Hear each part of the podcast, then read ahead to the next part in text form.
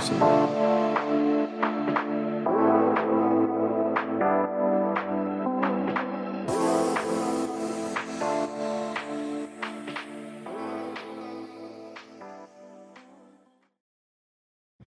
E aí, Lucian.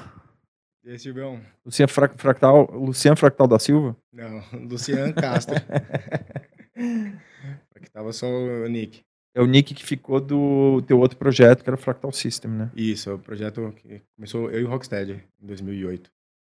Que era uma dupla. Mas Isso. era dupla de. Vocês tocavam juntos ou era só a produção? Tudo.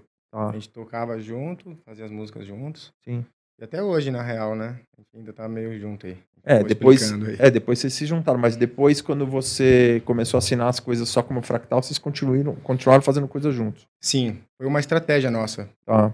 Se separar e criar dois projetos. E aí veio o nome Rocksteady, que a gente tirou da das Tartarugas Ninjas, que é um dos vilões. E aí até a gente nem sabia quem que ia ser o Rocksteady, se ia ser eu, se ia ser ele.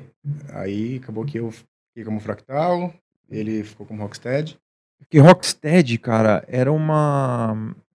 Tinha uma, tinha uma banda de rockabilly, chamava Stray Cats. Sério? Nu- nunca vi.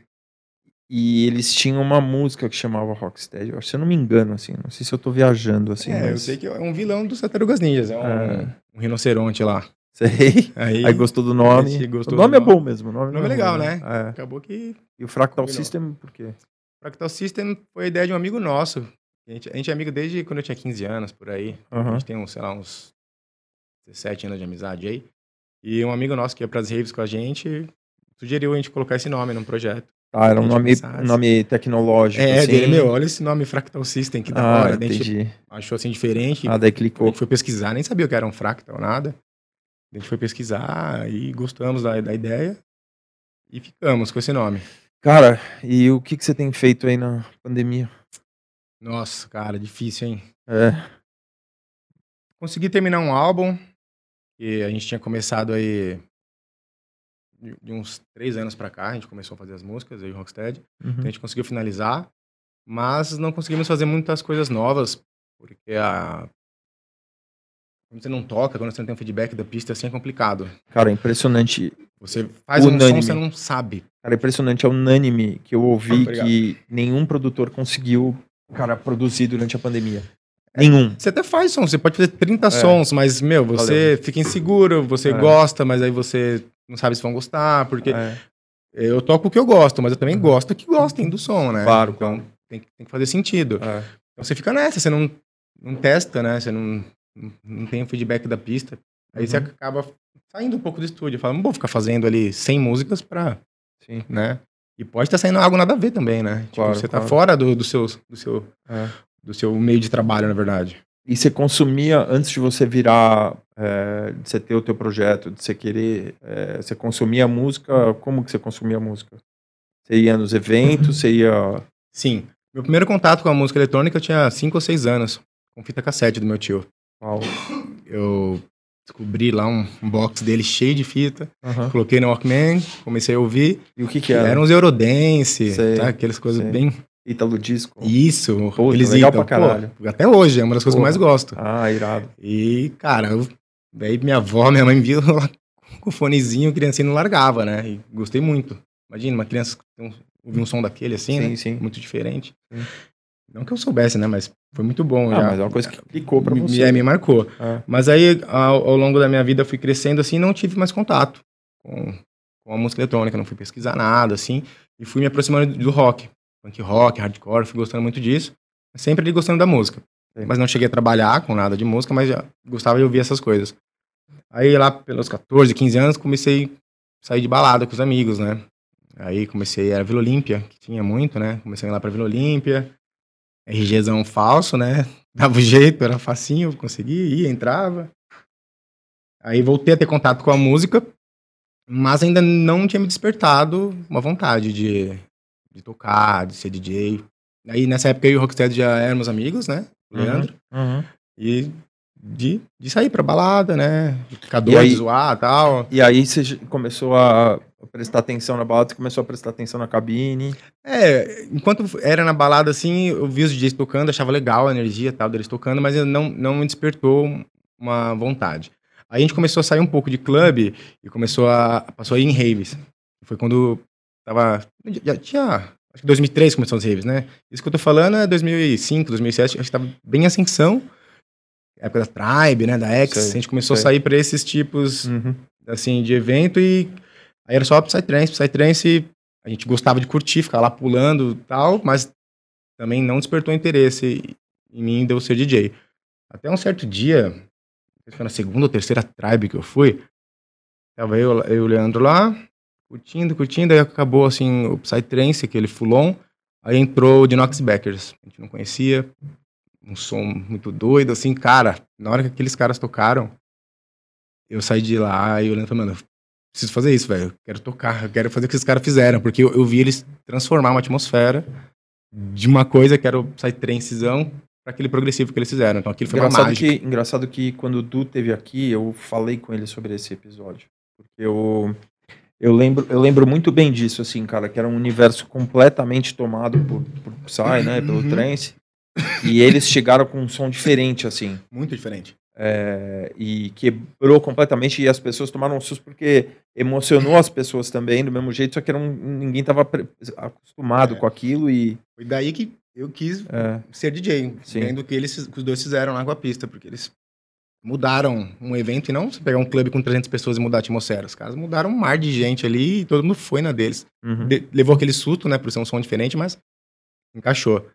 E o Rocksteady, ele já tinha tentado, assim, ser DJ não profissionalmente, mas já tinha ido atrás de alguns cursos de discotecagem, nem sei se chegou a ser com ban. Já tinha ido atrás de aprender a tocar, assim, mas também não, não tinha ido atrás, assim, seguido. Quando ele teve essa experiência ali também junto comigo, ele também ficou chocado e a partir daí a gente começou a ir atrás disso. E ele começou a fazer, a ir atrás de produção já, e não de aprender a, a discotecar. Gente saía com nossos amigos, né? Nossos amigos, a gente alugava uma chácara, eles eram DJs, aí levava CDJ, som, e a gente via eles tocando, era, era legal, eles tocavam bem, só que a gente perguntava, mas essa música é sua e tal? Deles, não, não é. Mas não tem música sua? A gente não, nem entendia direito o que era, né? Achava E- que o cara tava É, fazendo a achava música a ali música dele, na cabine é. mesmo, é. Tipo, é. achava que várias eram deles, assim, tipo, dos, dos caras grandes até eram deles várias músicas, né? Dos nossos amigos não. Mas e você a acha que o gente- cara tá fazendo ali na hora? né? É, e a gente... Muita gente, muita gente tem essa percepção Isso. né, do DJ. E aí a gente, como, como a gente começou a ver que as músicas, a maioria dos DJs não eram nem as músicas deles, a gente não sabia que ser DJ era uma arte ainda. Isso foi aprender depois de anos. Eu falei, não, eu quero produzir, eu quero fazer minha música. O Leandro também, não, a gente tem que fazer a nossa música. Aí ele baixou Fruit Loops na época, fez uns beats lá, ele fez uma música do, do Show do Milhão, imagine, com a voz do Silvio Santos. Que, que legal, né? Aí ele chegou na minha casa lá, pô, consegui, cara, consegui, vamos fazer.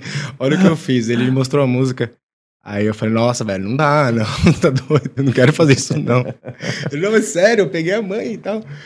Aí depois de umas duas, três músicas tortas que ele fez, mas eu já, já tava bem melhor. Aí um amigo dele ensinou ele a mexer no, no Ableton. Aí ele me mostrou e eu gostei já do Ableton. Do Fruit Loops eu não tinha gostado.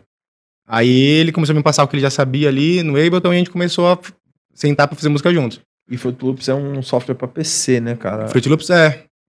Na, na Que o época. Base, que o Base, eu lembro que o Cubase Base PC também. E, e Fruit Loops, assim, as, as versões mais as versões mais avançadas do software eram, eram para PC, né? Isso. E o Lo- Logic pra Mac, né? Para Mac. Isso. Aí você pegava uma, uma versão muito rudimentar, né? Se você pegava o. É. É, depois eu fui aprendendo que o- É. o, que importa, assim, é você saber Sim, sim, manusear o software, né? sim.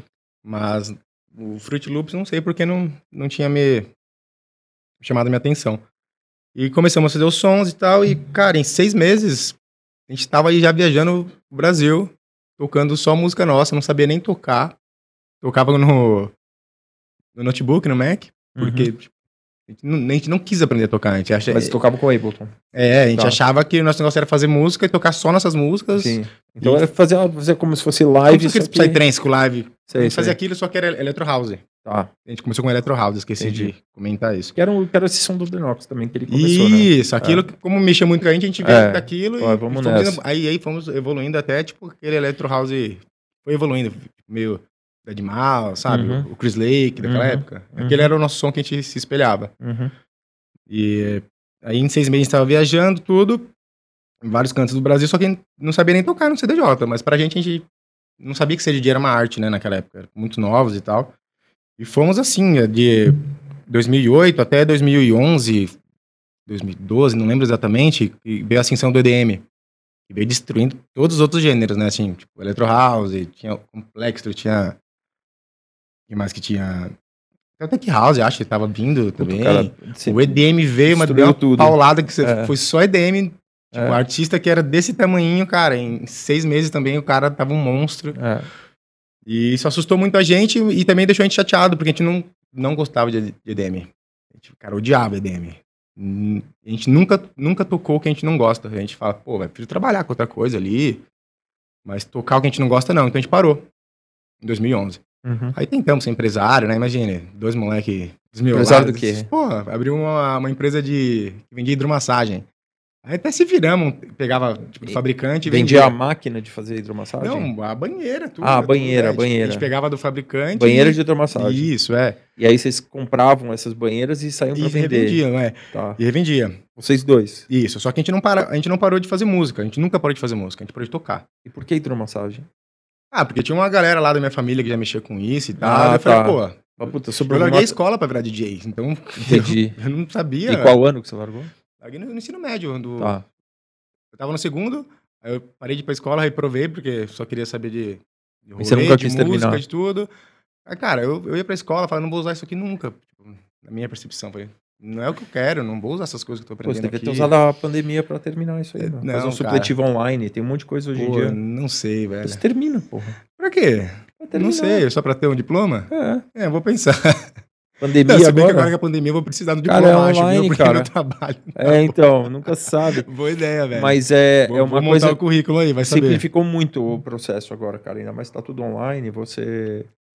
Pra você terminar assim, né? Fazer um É. supletivo, uma coisa assim. Acho que em seis meses você resolve. Não, tudo. isso é tranquilo. É. É que, como eu falei, eu não vou usar. Não, Na é. eu falei, não vou usar isso É, aqui pra é. nada, velho. Eu vi aquelas aulas, aquelas coisas que eu não gostava de nada. é. Sempre fui bom em matemática, português, ok, mas o restante, falo, meu, vindo aqui à toa, tá ligado? Aí, Sim. imagina, o cara já tinha largado isso tudo, era novo, recém, tipo, teve uma carreira de DJ que chegou a viajar o país em vários cantos, aí acabou porque não quer tocar mais aquele som, aí monta uma empresa. Pô, deu um ano, dois anos, três anos, Vocês montaram o quê? Uma empresa de saco. representação de venda, assim? É isso. Aí foi pro saco, em dois, três anos a gente tava todo endividado. cara, Vocês vendiam onde? Vocês iam onde? Vendendo no motel? Tudo, motel, hotel, Hotel. é, condomínios. Tinha umas tipo tudo. formato de coração. Tinha, tem tudo. Tinha de tudo. Aí. Aí que. Como, E aí vocês ficaram dois anos fazendo isso? É, a gente parou em 2011 de tocar. Aham. Aí E o teu tinha investi- um dinheirinho e tal, né? Que a gente tinha tocado. Mas gente- então, mas o investimento era no quê? O investimento era, era capital de giro para comprar Pra as comprar, banheiras e depois. tranquilo. Daí você ficava com essa banheira em estoque E depois entregava. e depois você ia revender. E aí nem isso a gente conseguiu fazer. Aí se você não conseguia revender, você ficava com aquele dinheiro Preso lá, lá. preso. Aí, cara. Já é dif... Quem é bom empresário, já é difícil ser empresário no Brasil, imagine. E quem que vendia e quem assim. que administrava? Ou vocês dois faziam tudo? Cara, eu fazia a parte online, Aham. ele, ele cuidava mais da parte da rua, assim, de fazer as coisas. Então ele que vendia. Isso. Tá. Aí. Então ele pegava ali o Ah, catálogozinho, tipo, ia nos lugares para fazia vender. tudo online as vendas. Sim. Eu pagava bastante AdWords, essas coisas. Aí o Leandro tipo, tinha que levar um cara lá pra trabalhar, tinha que levar, não sei o que, ele fazia esse corre, entendeu? Tá. Mas aí, 2011, Aham. 2013, acho, ali 2014, quebrou de vez. Mas foi quando a gente achou uma música que a gente conseguia voltar a tocar. Sei. Porque a gente começou a vir aquela, era... Como chamava? Gangsta House, que falavam, né? Sim, sim. Ed, De house, de house. De House, né? É. Colombo. Sim. Aquilo já era praticamente... Até, até, cara, aquela música do Colombo, é, aquela primeira que fez mais sucesso dele, saiu na Dynamic, cara. Era, na, era no... Era num subselo da Dynamic que saiu aquela música. Tem nada a ver com a Dynamic hoje em dia, né? Mas, Isso foi o quê? mas 12, 2013? por aí. Antes, acho que 2009, Ah, então foi- 2010. Ah, isso foi bem antes, então. É. E aí saiu essa música do Colombo e foi um puta hit. É, e até o Solomon, até o Jamie Jones, o pessoal tocava esse som, assim. Daí o pessoal meio que desbaratinou, né, desse som, né? Foi Já fazer saiu, outra coisa. outra coisa. E o Colombo persistiu ali, né, cara, na dele lá e com, né, tipo, e o Omnied também, o Omnied também desbaratinou também uma hora, É, né? ele tá mais, tá mais no house, assim, hoje. É, né? depois saíram total É. também, mas... E daí vocês acharam essa música, A gente achou esse tipo de som, falou, pô, a gente a já... EDM começou a cair, começou a Isso, subir, meu, começou D-House, subir Brazilian isso. A Bass. gente falou, pô, EDM a gente não toca, isso aqui já dá pra gente tocar. Não era a música mais legal que a gente já tinha escutado, mas a gente já, já tava gostando. Uhum. A gente voltou, fizemos umas tracks, não sei como. Foi Isso- parar na mão do Colombo isso. Aham. O cara adorou as músicas. Falei com ele, acho que foi no Instagram, não lembro. E, cara, vou tocar em São Paulo na áudio. é, quero te conhecer. Vem aqui no, no hotel, vou te dar um- uns convites e tal, sei lá. Aí, Deve ter sido evento meu. ah, com certeza era. É, Eu fui lá no- naquele hotel ali da, da Paulista, é, Renaissance. sei. Fui lá, en- encontrei ele, ele me deu os, os ingressos, aí fui lá de, de noite na áudio, conheci ele, cara, muito gente boa. Muito gente fina. Muito gente Nossa. boa. Tive uma aula ali de, Nossa, como sabe, é legal. humildade, como, como Nossa, se esse cara- como ser. Esse cara é muito legal. Eu já, já voltei tomando uns choques de realidade, assim, sabe? É, tipo, um cara é. quase fez eu voltar a fazer música, já me chamou pra conhecer ele, o cara tão humilde. Porque na época do Eletro tinha uns caras que não eram quase nada maior que a gente, que cagava na nossa cabeça. Sim. E já voltei tendo uma lição diferente, como, Sim, como sim. ser, né? Como se É, ele é um portar. cara muito legal. assim. Muito gente boa. Sempre com sorriso no rosto. Muito legal. Aí ele catou três músicas nossas, lançou na, na Lolo Records. Aí Ele veio, vinha pra turnê aqui, começou a tocar no Arung, nossas músicas, começou a tocar pelo Brasil todo, nos melhor- melhores clubes, festivais. E aí, como Fractal System. Fractal System ainda. Tá. Aí nessa época eu entrei numa agência, aqui pra, pra voltar, né? Pra voltar a tocar, a gente entrou numa agência. E a gente já tinha separado já, na verdade. Era, era Fractal System, mas já tinha criado o Rocksteady. Tá. Só que seria Fractal System e Rocksteady. Tá. Eram dois projetos Isso. de DJ, mas a parte de produção era vocês dois juntos ainda. Isso. Tá. E ho- hoje nós somos sócios em tudo. O Fractal, o Rocksteady, o Clandestine, é tudo a mesma coisa. Ah, tá. entendeu? Tudo junto. é um misturado. corpo só. É. Sei, entendi. Foi, foi mais é, jogada de. É interessante isso aí, né? Ninguém sabe. Foi mais não sabia muito bem disso, né? É, eu suspeito que o Lulu, o Colombo Lulu Records, é o mesmo esquema. Tá. Suspeito. Que é todo mundo junto. Eu acho que é a mesma coisa os dois. Tá. Não, Agora- me baseei, agora não, tem- não me baseei nisso, mas depois que. E tem o Fran que também eu o agora. Né? começamos a. E a tem o Fran, Fran é, também. Então, o Fran Falei, pô, entrou no acho que ali é o, é o mesmo time chutando aquela bola. É, ali. pode ser, que eles são muito unidos. É, né? eu acho que é um- algo parecido. É, eu tive o privilégio de trabalhar com eles durante um tempo aí, por, Muito gente boa, né? por motivos aleatórios aí, a gente teve que se separar, mas O Colombo. salve aí, Fran. o Lolo, Colombo, o Lolo, Fran. os caras, todo mundo gente boa. Adoro os três, são muito, muito gente É, boa. são demais e... Ajudaram muito esse nosso retorno. É, começou a tocar as músicas. Aí, de repente, o Gabi conheceu o nome Fractal System, o do Serena conheceu. Foram outras pessoas que ajudaram muito a gente, assim, peças muito importantes para onde a gente está hoje. o que vocês fizeram com as banheiras de hidromassagem? Ah, cara, nem lembro, a gente vendeu tudo que tinha, saiu desesperado, devendo, tipo, tudo enrolado. Falei, Sei, Nossa, ainda bem que tinha, arrumou, voltou a tocar, assim. Você, você tem banheiro de hidromassagem em casa? Não, não, não, Não quero nem saber, cara. Não quero saber. O cara pegou meu geriza, no, a banheira no de hidromassagem, cara. Fica no spa lá um dia inteiro, tá bom. Você vê uma banheira de hidromassagem, deve dar arrepio Ah, já. cara, não, não é legal, não. E a tua família trabalha com isso? É, meu, meu tio. Teu tio? Ah, então tinha É. facilidade. é, você tinha falou, ah, os, os contatos, tudo, entendeu? É, você tá que, procurando o que cara, fazer, fala, meu, vamos fazer você vai isso fazer um aqui. negócio pra ganhar dinheiro, se você não gosta daquilo, é muito difícil Muito difícil. dar certo. É muito difícil. É muito difícil. Eu, eu, eu e o Leandro, a gente foi porque É, a ou, gente não quer tocar EDM, vamos ter que trabalhar, vamos tentar fazer isso aqui, vamos? é, Porra, ou mas- você, ou você é muito, muito apaixonado pelo que você faz, ou você é muito bom no que você faz. Concordo, Às vezes, às vezes são coisas diferentes, assim, mas, Concordo. É, por exemplo, eu tava lendo a biografia do Agassi e o cara falava, cara, o cara odiava jogar tênis. Ele não Sério? gostava, cara, não gostava.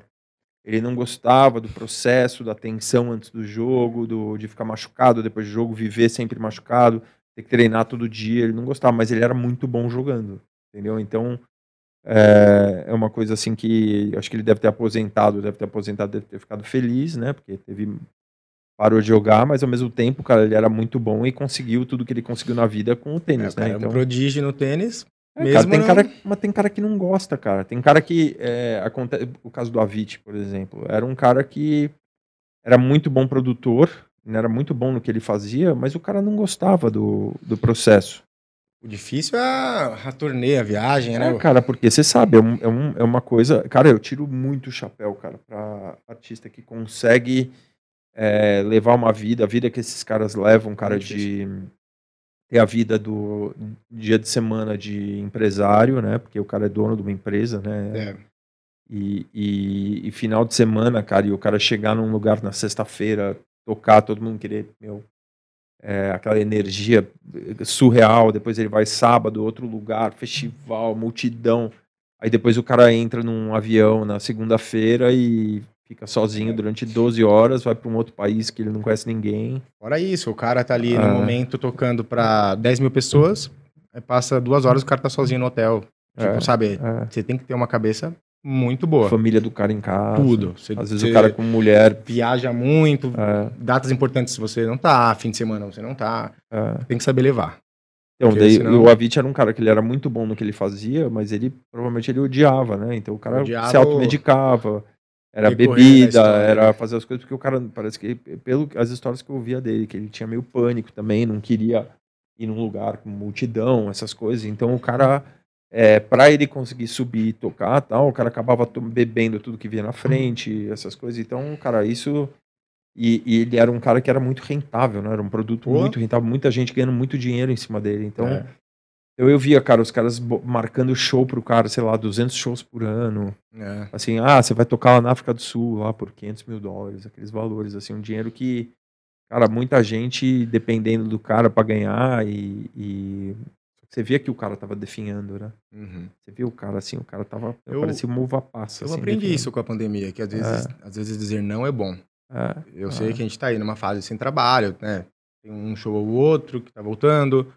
A maioria é legalizado, mas eu acabei tocando em uma coisa ou outra que não era legalizada.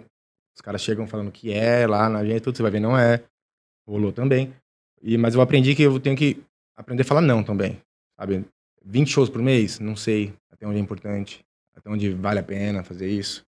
É, Não, não sendo ingrato, mas às vezes falar não também para algumas coisas. É, cara, 20, 20 eu não acho. Cara, 20 é, é, Eu acho muito difícil você ter 20 shows no mês que são shows que vão somar pra sua carreira, Difícil. além de somar pra tua conta bancária. Vai somar financeiramente. É, Ok, somar tem jeito. Porque no seria volume- muito legal. O cara quer É. 50 shows por mês. Agora, É. você acha que o cara vai conseguir levar isso até onde? É, Porque você a- perde a sua vida. E a tua saúde, saúde mental, tua Tudo, saúde exatamente. física. É, é coisa que é importante, Então, cara. É coisa que A é pandemia, eu nunca, nunca, tive pensa, nunca tinha pensado isso na minha vida. A pandemia Ah. fez eu pensar que às vezes Sim. É bom dizer não também. Sim. Pra... Porque é um lifestyle muito complicado. Muito, cara. e às vezes é melhor você seguir uma agenda que vão ser shows mais legais. é, o pessoal já tá mais ligado. É que é difícil, então- cara. É difícil no Brasil. É, por isso que eu sempre, eu sempre insisti para todos os artistas para eles se internacionalizarem, cara. Porque é muito difícil você ter uma carreira no Brasil onde você vai tocar. é, que seja 10 shows, cara. Não precisa nem ser 20. Mas você ter 10 shows no mês e sejam gigs que você vai tocar a música que você gosta de produzir. Quatro vão ser Aquela bons, música assim. que você gosta, é exato. Você Eu vai sei. ter quatro shows Uhum, bons. sim. Os outros seis vão ser para pagar o teu agente, É. para pagar o teu manager, para pagar o teu cara de mídias sociais. fazer girar o negócio. É, que você precisa desse dinheiro. Agora, é, na prática. Que você então- queria mesmo, assim, sentir aquele tesão tocando, você não vai conseguir em Ah, todos. cara, você não ser vai normal. conseguir. Você não vai conseguir. E isso, você tem numa carreira internacional. É, a chance de você ter um aproveitamento maior é melhor. Não que não tenha gig ruim lá fora, entendeu? Mas É, você vai acabar podendo escolher melhor. você escolhe melhor. É. E o cara vai te valorizar mais aqui. É. Entendeu? Então, eu sempre insisti muito assim, porque eu falei, cara, tudo bem, mas hoje em dia, cara, não tem fronteira mais. Né? Você vê um artista de qualquer nacionalidade, cara, se o cara acerta na veia, ele viaja o mundo inteiro, ele vai pra qualquer lugar. É, e isso tá bem, bem prático, né, hoje, pra acontecer, assim. Cara, é muito simples, então. Temos é, brasileiros lá fora, né, o pessoal do É. Tecno aí que tá é. bem, né. É, cara, o pessoal do Tecno, é, cara, é que é, é, tipo, o pessoal do Tecno que se deu bem teve que ir pra lá, fora o Gui, que, que mora aqui no Brasil, e às vezes você não pode nem chamar de Tecno o som dele, mas ele é um cara que ele, mas ele pega o verão, ele vai passar na Europa. É. Ele fica lá, ele faz uma base em Barcelona e ele fica três meses lá tocando todos os festivais da Europa, entendeu? É, tem que saber, tipo, onde você quer tocar mais, né. Você quer tocar É. mais lá, É. aí você tem que morar por lá, É, mas daí vem pra fazer fazer- tour aqui. Mas dá pra fazer um equilíbrio, você fica lá três meses lá do ano, dois meses, É, Você é. fica lá, faz temporada. O que, meu, lá é uma batelada de festival lá durante A o galera verão. tem família aqui também, então, né? aproveita. É, mas ele leva a família. Mas o Ah, guia é fora da lá. curva, entendeu? Ele vai lá, fica, fica lá com a família, fica dois meses tocando, vai, meu, Barcelona para Paris, Paris para Alemanha, não sei o que, fica tudo ali rapidinho Uhum. e se estabeleceu lá, entendeu? E depois ele vem pro Brasil, faz os shows aqui no todo Brasil. verão ele passa lá, então. É, passava, né? Não sei se agora. Agora não. Mas ele passava, fazia muito isso, porque Uhum. também tinha a agência, a, agen- a- a agência dele europeia lá tal, então, então dava para fazer um equilíbrio assim entre os dois, entendeu? Só Sim. que e daí ele viajava, ah, tem tour na Ásia, vai para lá, para Ásia, vai lá, faz cinco shows e volta, entendeu? Sim. É, hoje em dia dá para você fazer isso, cara, porque lá por que, que pode acontecer lá fora e não pode acontecer aqui, né? De um, de um artista, o cara ser um artista francês e fazer show nos Estados Unidos, por que, que não pode ser um brasileiro indo fazer show na Sim. Inglaterra, entendeu? A gente tem muito essa essa É. mentalidade assim de vira-lata aqui no Brasil muito forte assim, né? Então, sempre que eu vejo um caso assim, né, tipo, porra, o, o próprio o próprio Vintage, cara, é um cara que sofreu pra para ser uma realidade lá fora assim, né? Mas ele ele fez isso e e acabou conseguindo através das produções e agora é uma realidade lá, faz Sim. tour nos Estados Unidos, show cheio. Mas pergunta pra ele se ele já não foi pra lá e fez um monte de show miado também, ficou Claro. puto. Falou, foda-se, Estados Unidos, não vou pra lá mais. Entendeu? Mas ele, ele ter ido pra lá e feito esses shows aí também, e agora voltado pra lá depois, esses são passos, né? Que você. É, não vai ser de repente, né? Que vai acontecer um ou outro que, que acontece rápido, assim. É, cara, mas é, é Ele, assim. acho que ele vem tentando isso e agora tá dando certo. Vai ser bom também pra olharem pra outros brasileiros através dele. É a síndrome da arte marcial. Muito bom. cara. É um negócio da arte marcial que você tem que ser um eterno faixa branca. Por exemplo, eu, cara, eu tinha 41, 41 anos eu resolvi fazer jiu-jitsu. Né? Porra, eu tô há 8 anos lá já. Então, mas, cara, você- é difícil você chegar lá num. Porra, 41 anos, cara. Porra, tem filho, tudo, minha vida já, sabe, empresa, não sei o quê, e você chegar num lugar e você ser um- uma criança, assim, sabe, você ser tratado que nem uma criança, um moleque de 20 anos lá, meu, te, te, te embrulha, coloca, te coloca na árvore de Natal.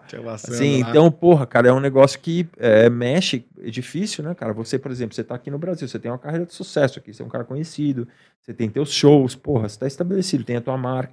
Aí você chega num lugar, cara, que ninguém faz ideia quem que você seja, você tem que dividir espaço com caras pequenos, é difícil, cara. Quase começar do zero, né? É difícil, Não é porque cara. você tem aquela É bagagem, mas é quase do zero. Ou você tem mu- muita música por trás que te alavanca, ou se não, é começar do zero, cara. E às vezes também é, porque às vezes você tem, por exemplo, nesse universo da Defected ali, por exemplo, né? O, o, o Vintage chegou agora, tem, tá com umas músicas boas lá, mas tem cara que tá lá há mais tempo e tem música, por exemplo, o MK lá, é um cara que Sim. Que é muito maior que ele dentro do selo, assim, né? Que a gente tava falando do MQ agora. E então o cara tem uma posição maior lá, né? Eles Uhum. fazem show, por exemplo, vai ter show da Defected no, na Croácia. Eles conseguem fazer um show lá com o MK de headliner, assim, entendeu? Então o, Uhum. o Lucas vai chegar lá, ele vai ter uma posição de destaque, mas não vai ser o cara lá. É, entendeu? mas aos poucos ele vai construindo, igual ele fez vai aqui. construindo, vai construindo, porque ele Ah, tem muita capacidade. muito- muita fé. E Não, ele também. é um moleque muito gente boa também, merece demais, muito. merece todo o sucesso que faz, cara. Fico Então, mas, feliz de ver onde Mas tá tem que galgar posição, entendeu? E tem que chegar lá, o cara Sim. tem que vai ter que galgar posição lá Cara, ele- dentro. Ele vai conquistando É, o respeito através do trabalho dele, né? é, Aqui acho que foi assim, é. e lá deve ser tipo até mais ainda realmente o respeito em relação ao seu trabalho, Sim. onde, onde seu trabalho pode te Cara, fazer você chegar, né? lá é lá é impressionante o que eles é, dão valor à produção. assim. Então, se você chega aqui, é, chega lá e fala, ah, eu lancei uma música e tal, mas tá, qual que é? Primeira coisa, eu falo no nível de agente, né, e manager, você chega lá pro cara e fala, ah, então, meu, tem esse artista meu aqui, eu queria que você trabalhasse ele aqui na Europa, né? E o cara vira e fala assim, tá, mas qual que é o cronograma de lançamento dele? Primeira coisa. Primeira coisa, cara, ele fala assim, ah, tal, que selo, qual selo que ele tá? Eu, "Puta, Ele Não tá em selo nenhum. Ah, entendi. Tá, e qual o cronograma de lançamento? Ah, então, ele vai lançar uma música aqui no selo Brasil Music Records e outra música não sei do que. Uhum. Cara, eu não, eu não consigo pegar esse cara, porque esse...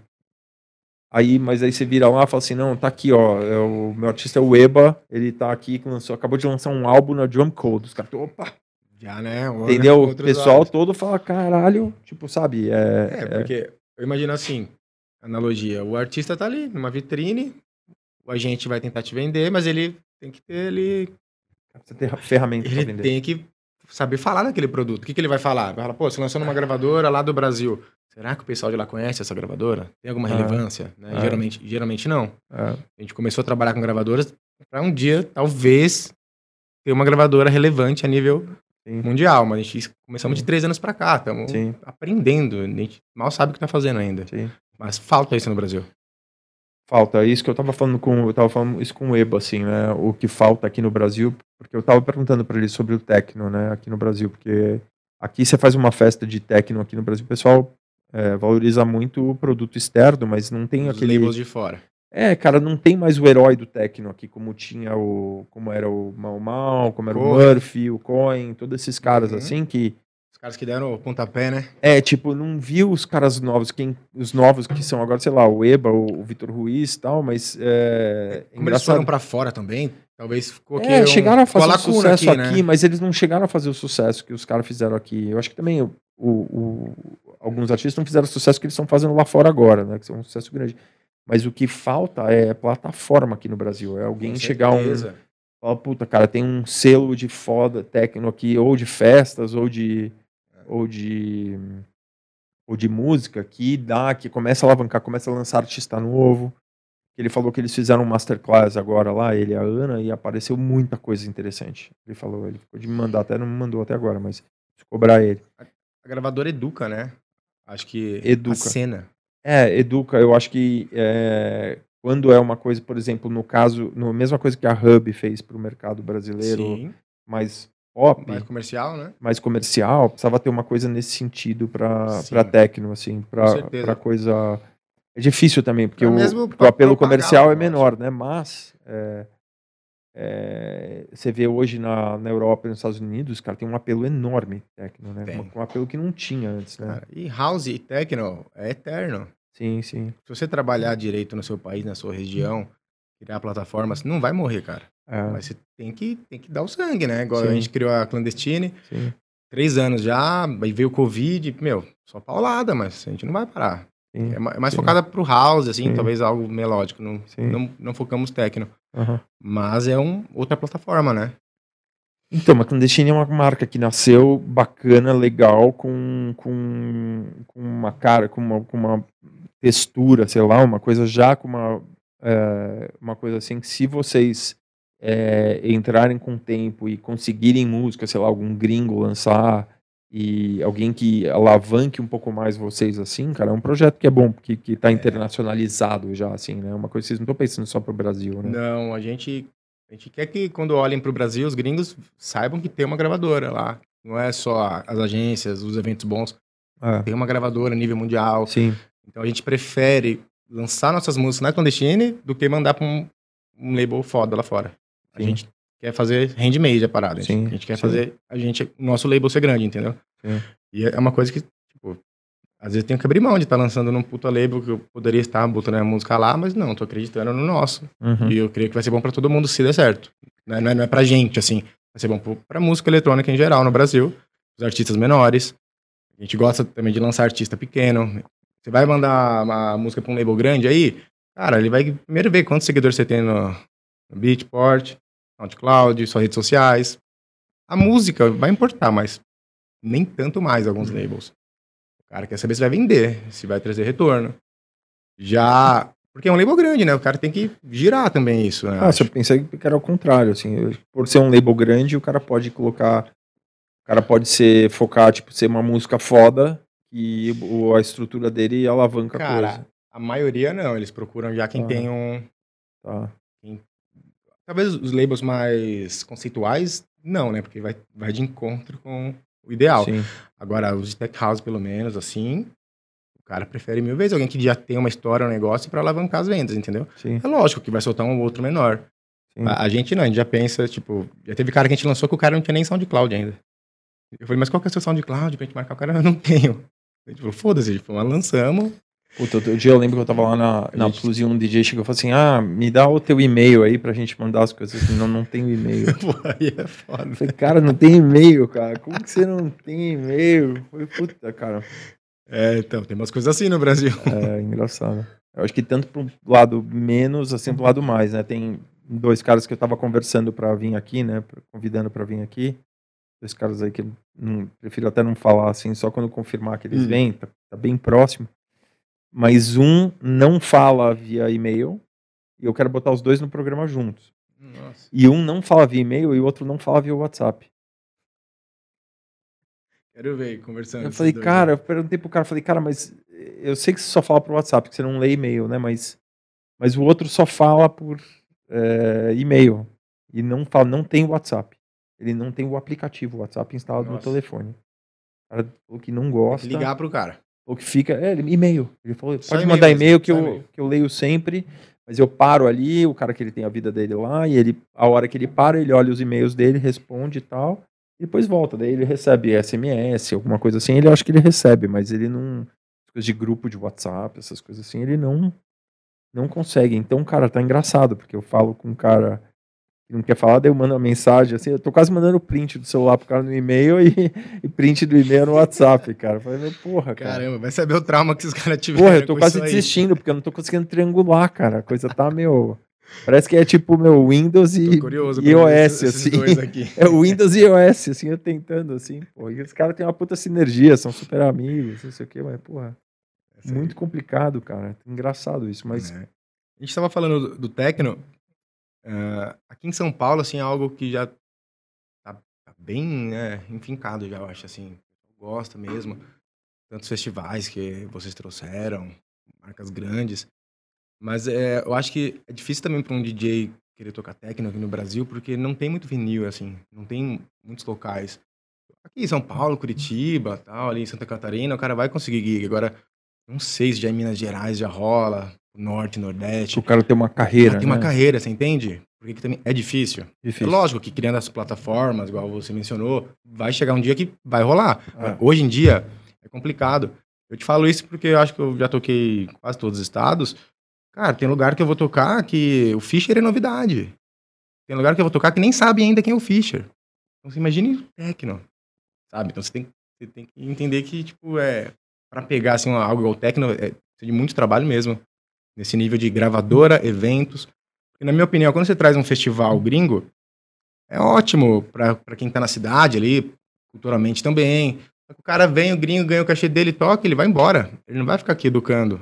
Ele não vai ficar aqui movimentando gravadora. Ele não vai ficar aqui fazendo outras coisas que seriam o que educar, entendeu? Então, um festival, quando você traz algo grande assim, é bom pra galera conhecer. Agora, quem vai manter esse trabalho aqui? Quem vai continuar? Entendeu? Isso acho que falta. É, o, o que eu acho que tem um fenômeno assim engraçado é que na Europa é, virou uma coisa de elite. Hum. Então você vê nas festas é, mais bacanas, por exemplo, é que techno é, é, tem gente que vai reclamar, né, de usar esse termo techno para colocar umas coisas, mas por exemplo, quando começou aquelas festas lá da, do Marco Carola na Music On, né? E Marco Carola não toca techno faz muito tempo. Né? Então, é, mas ele tem tocado mais house, né? É, então, mas ele era, por exemplo, ele começou aquelas festas lá, mas ele era um cara do techno, né? Ele tocou aqui já na Love um monte de vezes, já veio um monte de vezes pra cá, assim. Tocava techno? Cavernoso. cavernoso. Sério? Era bom pra caralho, assim, que ele é muito bom DJ, né? mas ele... Mas era technão, meu. Technão, tipo, sexta-feira na Love ali, assim, entendeu? Era... E era um tesão, era legal pra caralho, assim, né? Não que o som dele hoje seja, mas era diferente. E daí você chegava na amnésia lá em Ibiza, cara era Naomi Campbell, sabe? Tipo, era pessoal que tinha dinheiro, o cara pagava 10 mil euros para pegar uma mesa lá no, no lá na, na cabine. É lá elitizado, no, assim, lá, essa galera. Super elitizado. Você vê a festa do Solomon lá, é concorrida pra cacete. Uhum. O Black Coffee, que é house, não é techno também, mas é, é um som aqui que você, você. Aqui o pessoal chama de under né? Uhum. E, cara, é, é, tudo menos under, né? Esse é. som, né? Acho que sim. Então, mas aqui é chamado de under. Se você não é, se não é Brazilian Bass, é, fala, ah, esse som mais under, né? E... É, até o Tech House aqui tem gente que fala que é um som que é under. Que o meu é. som é underground, meu som tá muito longe de ser underground, mas é, é. pro cara é. É, então, mas Porque é o que o cara falou. conhece, é, né? É, o então, cara não conhece o Fischer, vai falar. como a gente é, tá longe às vezes de. É, tá muito longe. Assim. Fal mas é que faltam plataformas. E também porque aqui a diversidade cultural é muito grande, né? Tipo, é, não é da nossa cultura é, a música eletrônica. É. Não adianta falar que é porque não é. Então a, a gente, tem a, aqui é a cultura do tudo. É, a gente foi, tipo, voltaram a sementinha aqui dessa cultura, vem crescendo, mas pra mim ainda tá engatinhando. É, Então, é. se a gente não criar É. as plataformas, ir atrás de querer levar mesmo, espalhar, porque pô, o país é o Brasil é quase o tamanho da Europa, é, um- é um continente o país aqui. Mas é engraçado que falando de você, você é um cara que sempre navegou entre esses dois meio universos. Você sempre esteve ali no meio, né? Sim, Você sempre se virou ali nos lineups ali bem É, malucos. eu, eu procuro entender onde eu, onde eu tô tocando, né? É. Eu, nessa época que eu voltei ali em 2014, eu conheci o Alok também, por causa de um label que a gente tinha Mixfeed. E eu. Que era o seu Foi com os que eu, né? Com os quando eu te conheci, que eu entrei Sim. na Plus. Sim, eu lembro. Eu comecei a trabalhar ali com o time do Alok, ele, o Alok tava na Plus, eu entrei na Plus, daí a gente se conheceu. E eu fazia o warm-up dele. Não lembro se foi um ano que eu fiquei viajando com eles, assim. E aí você teve que largar o nome. Isso. Por causa da agência antiga. Ah, a gente comecei a história e parei, né? É. Então, eu entrei numa agência quando eu voltei, era Fractal System ainda, só que era uma agência de trance, de psytrance, assim. E tinha umas gigs e tal, só que, meu, eu ia tocar meu som, assim, que era o gangsta, que eu tava voltando, a galera me xingava, tipo, pô, meu, som de, sei lá, viado, não sei o quê, porque, tipo, odiava o som.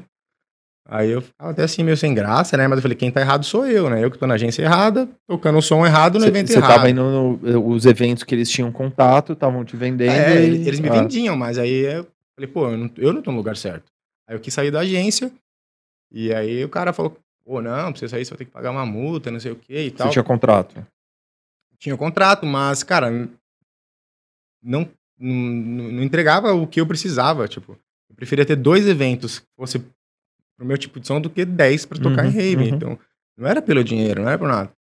Aí tem um Ah. ditado que fala assim: contrato é feito pra ser quebrado. É, cara, eu preciso, se ele me desse duas gigs adianta, em vez de não 10 adianta, não na, no meio do Psytrance, É. que não era pro meu som, aí eu saí da agência e aí eu mudei o nome. E não é. Tirei o Fractal System É, exato. e, não fiquei é- com o Fractal. E, cara, tentei sair numa boa e tal, mas não rolou. O cara queria, tipo, mesmo processar. E você tal. não era um produto rentável pra agência, né? Cara, Ah. eu não sei se o sonho do cara era trabalhar, às vezes, com tech house. Um, Mas e- o cara queria ganhar, dinheiro com o teu. Pô, mas eu não vou ficar tocando num lugar que não é, que não é pra eu tocar, tá É, ligado? Eu saí, é. e o cara quis levar isso pra frente, falei, então, você processa o nome Fractal System, eu vou criar outro nome. Mas Aí tem eu- muito cara nesse mercado, cara, que os caras fazem contrato pra ganhar dinheiro com a multa. Assim, já sabe É, que você vai sair em Ou algum ele sabe que momento. você pode crescer em algum momento e fala, vou É. pegar o cara na multa, sabe? Ou não, cara. Ou o cara quer dinheiro da multa. O cara faz o contrato É. pensando, ah, quando esse cara sair, eu vou ganhar uma grana. Aí eu mudei o nome pra, É. pra Fractal, com dois L's. E aí foi quando eu fui pra Plus, né? Conheci o Alok, ele me colocou lá na Plus. Quem a gente tava falando mesmo? Hum.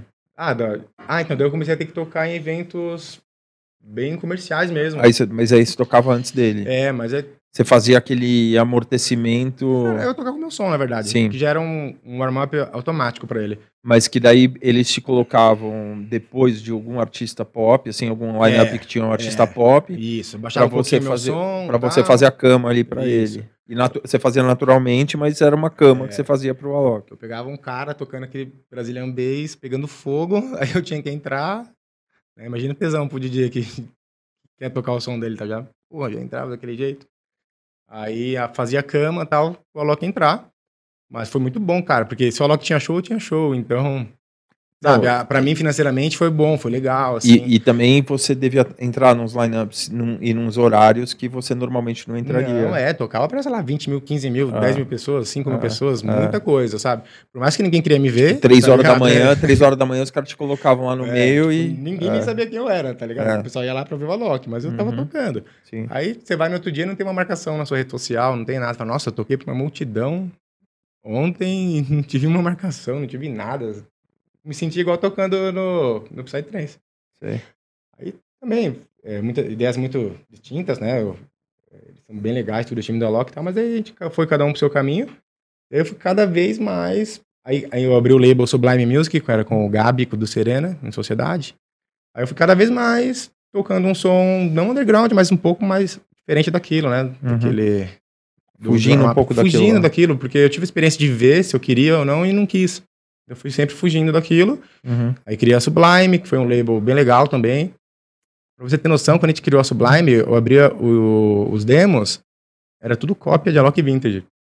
Depois de um ano, um ano e meio, era tudo Tech House. Olha como um label influencia. Sim. Porque se não tem um label, o cara vai fazer o quê? Ele vai copiar quem? Ele vai se basear em quem? precisa ter uma referência. Quem que era a referência? Ah. Alok Vintage. Ah. Criamos a Sublime, cara, em um ano os produtores mudaram, porque tinha um, um label pra seguir. Então aí que eu vi que o label educa. Sim. O label influencia o cara. Conheci.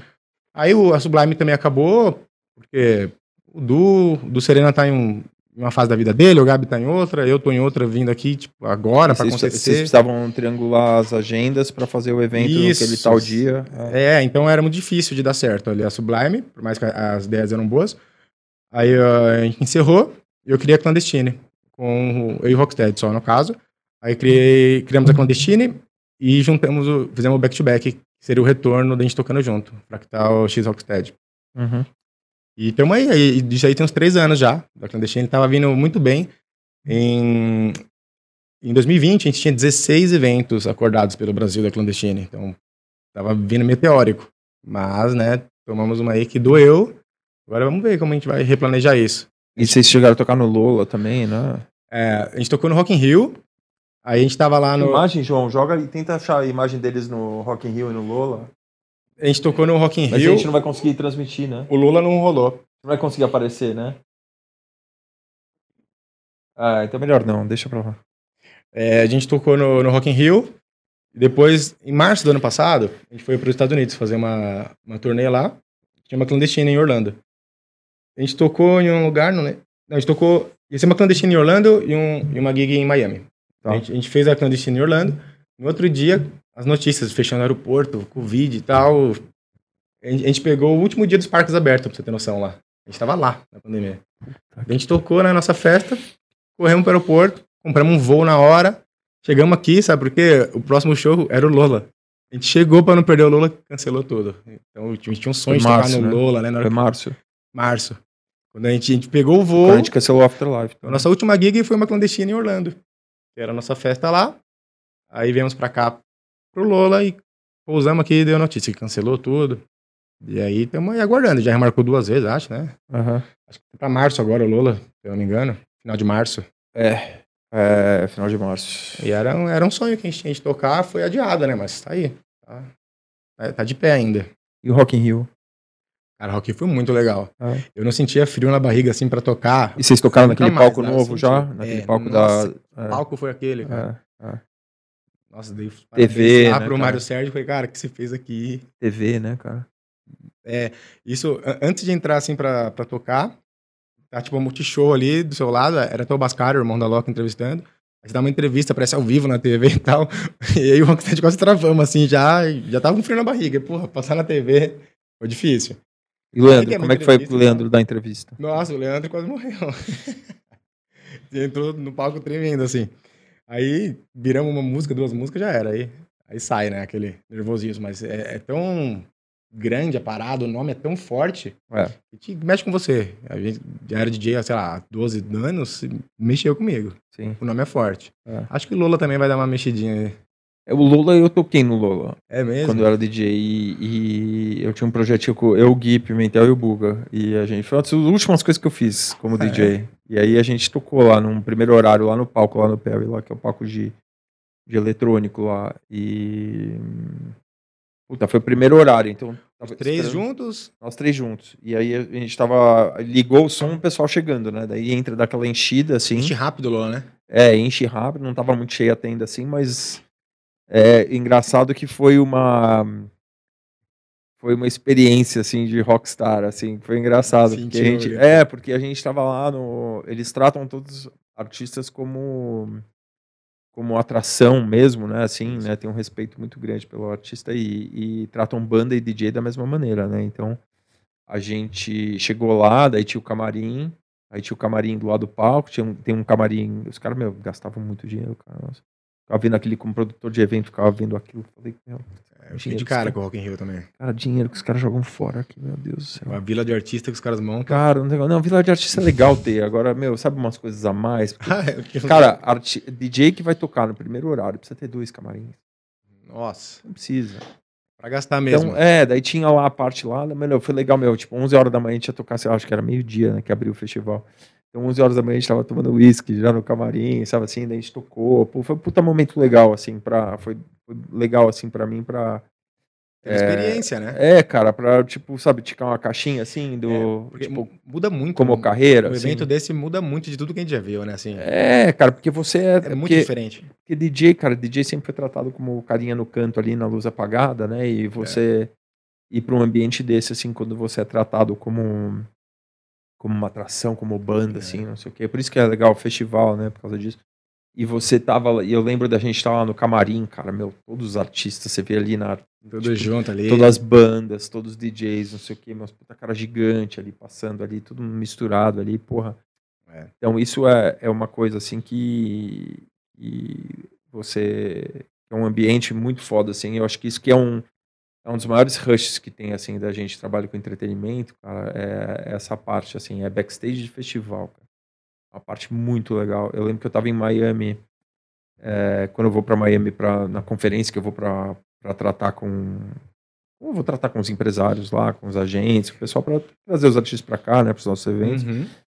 E aí você pega, você vai no Ultra, não sei o que, daí chegou, tava no Ultra lá, o palco do Cal Cox ali, né? Puta, cara, eu conheço metade dos caras que estavam tocando lá, conheço todo mundo. Né?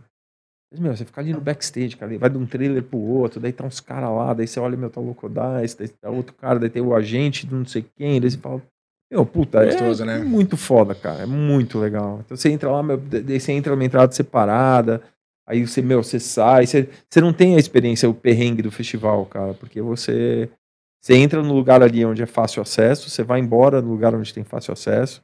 Você não precisa comprar bebida, porque é bebida de graça em todo Sim. lugar que você vai. Já tá tudo ali no esquema. Então você não tem a- o perrengue lá, por exemplo, A o cara fila, que fala assim, puta, você não pega vamos- uma fila, você não... É, você fala, puta, vou lá no Lola Palusa. Ah, você pega a tua namorada, compra o ingresso e vai lá. Puta, Eu, Chega lá, pega o carro, você tem que andar, meu, 20 quilômetros.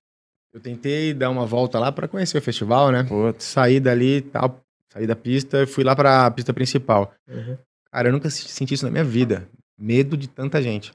Eu andei, andei, chegou uma hora e falei, não, vou voltar, cara. É muita gente. É muita gente. Muita gente. Eu que já toquei pra muita gente, É. acho que tinha 10 vezes mais na pista principal. são lá. 80, 90 mil pessoas. Cara, assustador. Eu comecei a me sentir mal de tanta gente e voltei correndo lá pro backstage. In do- Rio, acho que são 120 mil. Muita dia. gente mesmo. mesmo. Durante. Eu via na TV assim, não, não imaginava. Acho é, que são 7 ou 8 dias, É gigante. é 120 mil por dia. é muito forte o negócio. Muita gente. Eu nem imaginava qual era a sensação de estar ali no meio. Nossa, Você tem, você tem esse HBO Max aí que lançaram agora? Você assina HBO? Não. Eu não Cara, lançou- TV, na real. É, então, mas lançou. Então, mas a HBO tem É o, tem agora é, tipo um Netflix da Ah, vida é. do HBO, que chama HBO Max. On demand, você escolhe o que quer lá. É, e eles lançaram um documentário agora sobre o Woodstock de 99. Que teve o Woodstock original em 69. Aí fizeram uma reedição do festival em 94, que foi legal. E conseguiram recriar um pouco do clima do festival original. trazer um pouco, assim. etc. E foi legal. Falar, ah, então legal, vamos daqui a cinco anos vamos fazer outro. Né? Essa experiência deu certo. E aí, cara, os caras foram fazer um. Eles pegaram uma base aérea é, abandonada numa cidadezinha lá no estado de Nova York e, e montaram o festival lá, tal, era 350 mil pessoas. E vários dias, né? Daí tinha um acampamento, meu. E aí muitos erros de organização, então parecia tipo um Fire Festival, só que com os shows acontecendo, só uns puta artista grande, sei lá, na época era, sei lá, Metallica, DMX, gigante, assim, né? uns puta show enorme.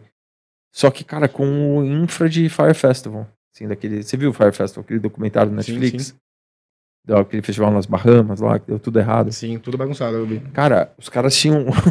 Os caras pegaram o, o banheiro químico, cara, os banheiros químicos começaram a inundar e eles não estavam conseguindo dar vazão mais. Nossa. Então começou a criar uma lama em volta ali do festival ali Nossa. e era lama misturada com cor. com...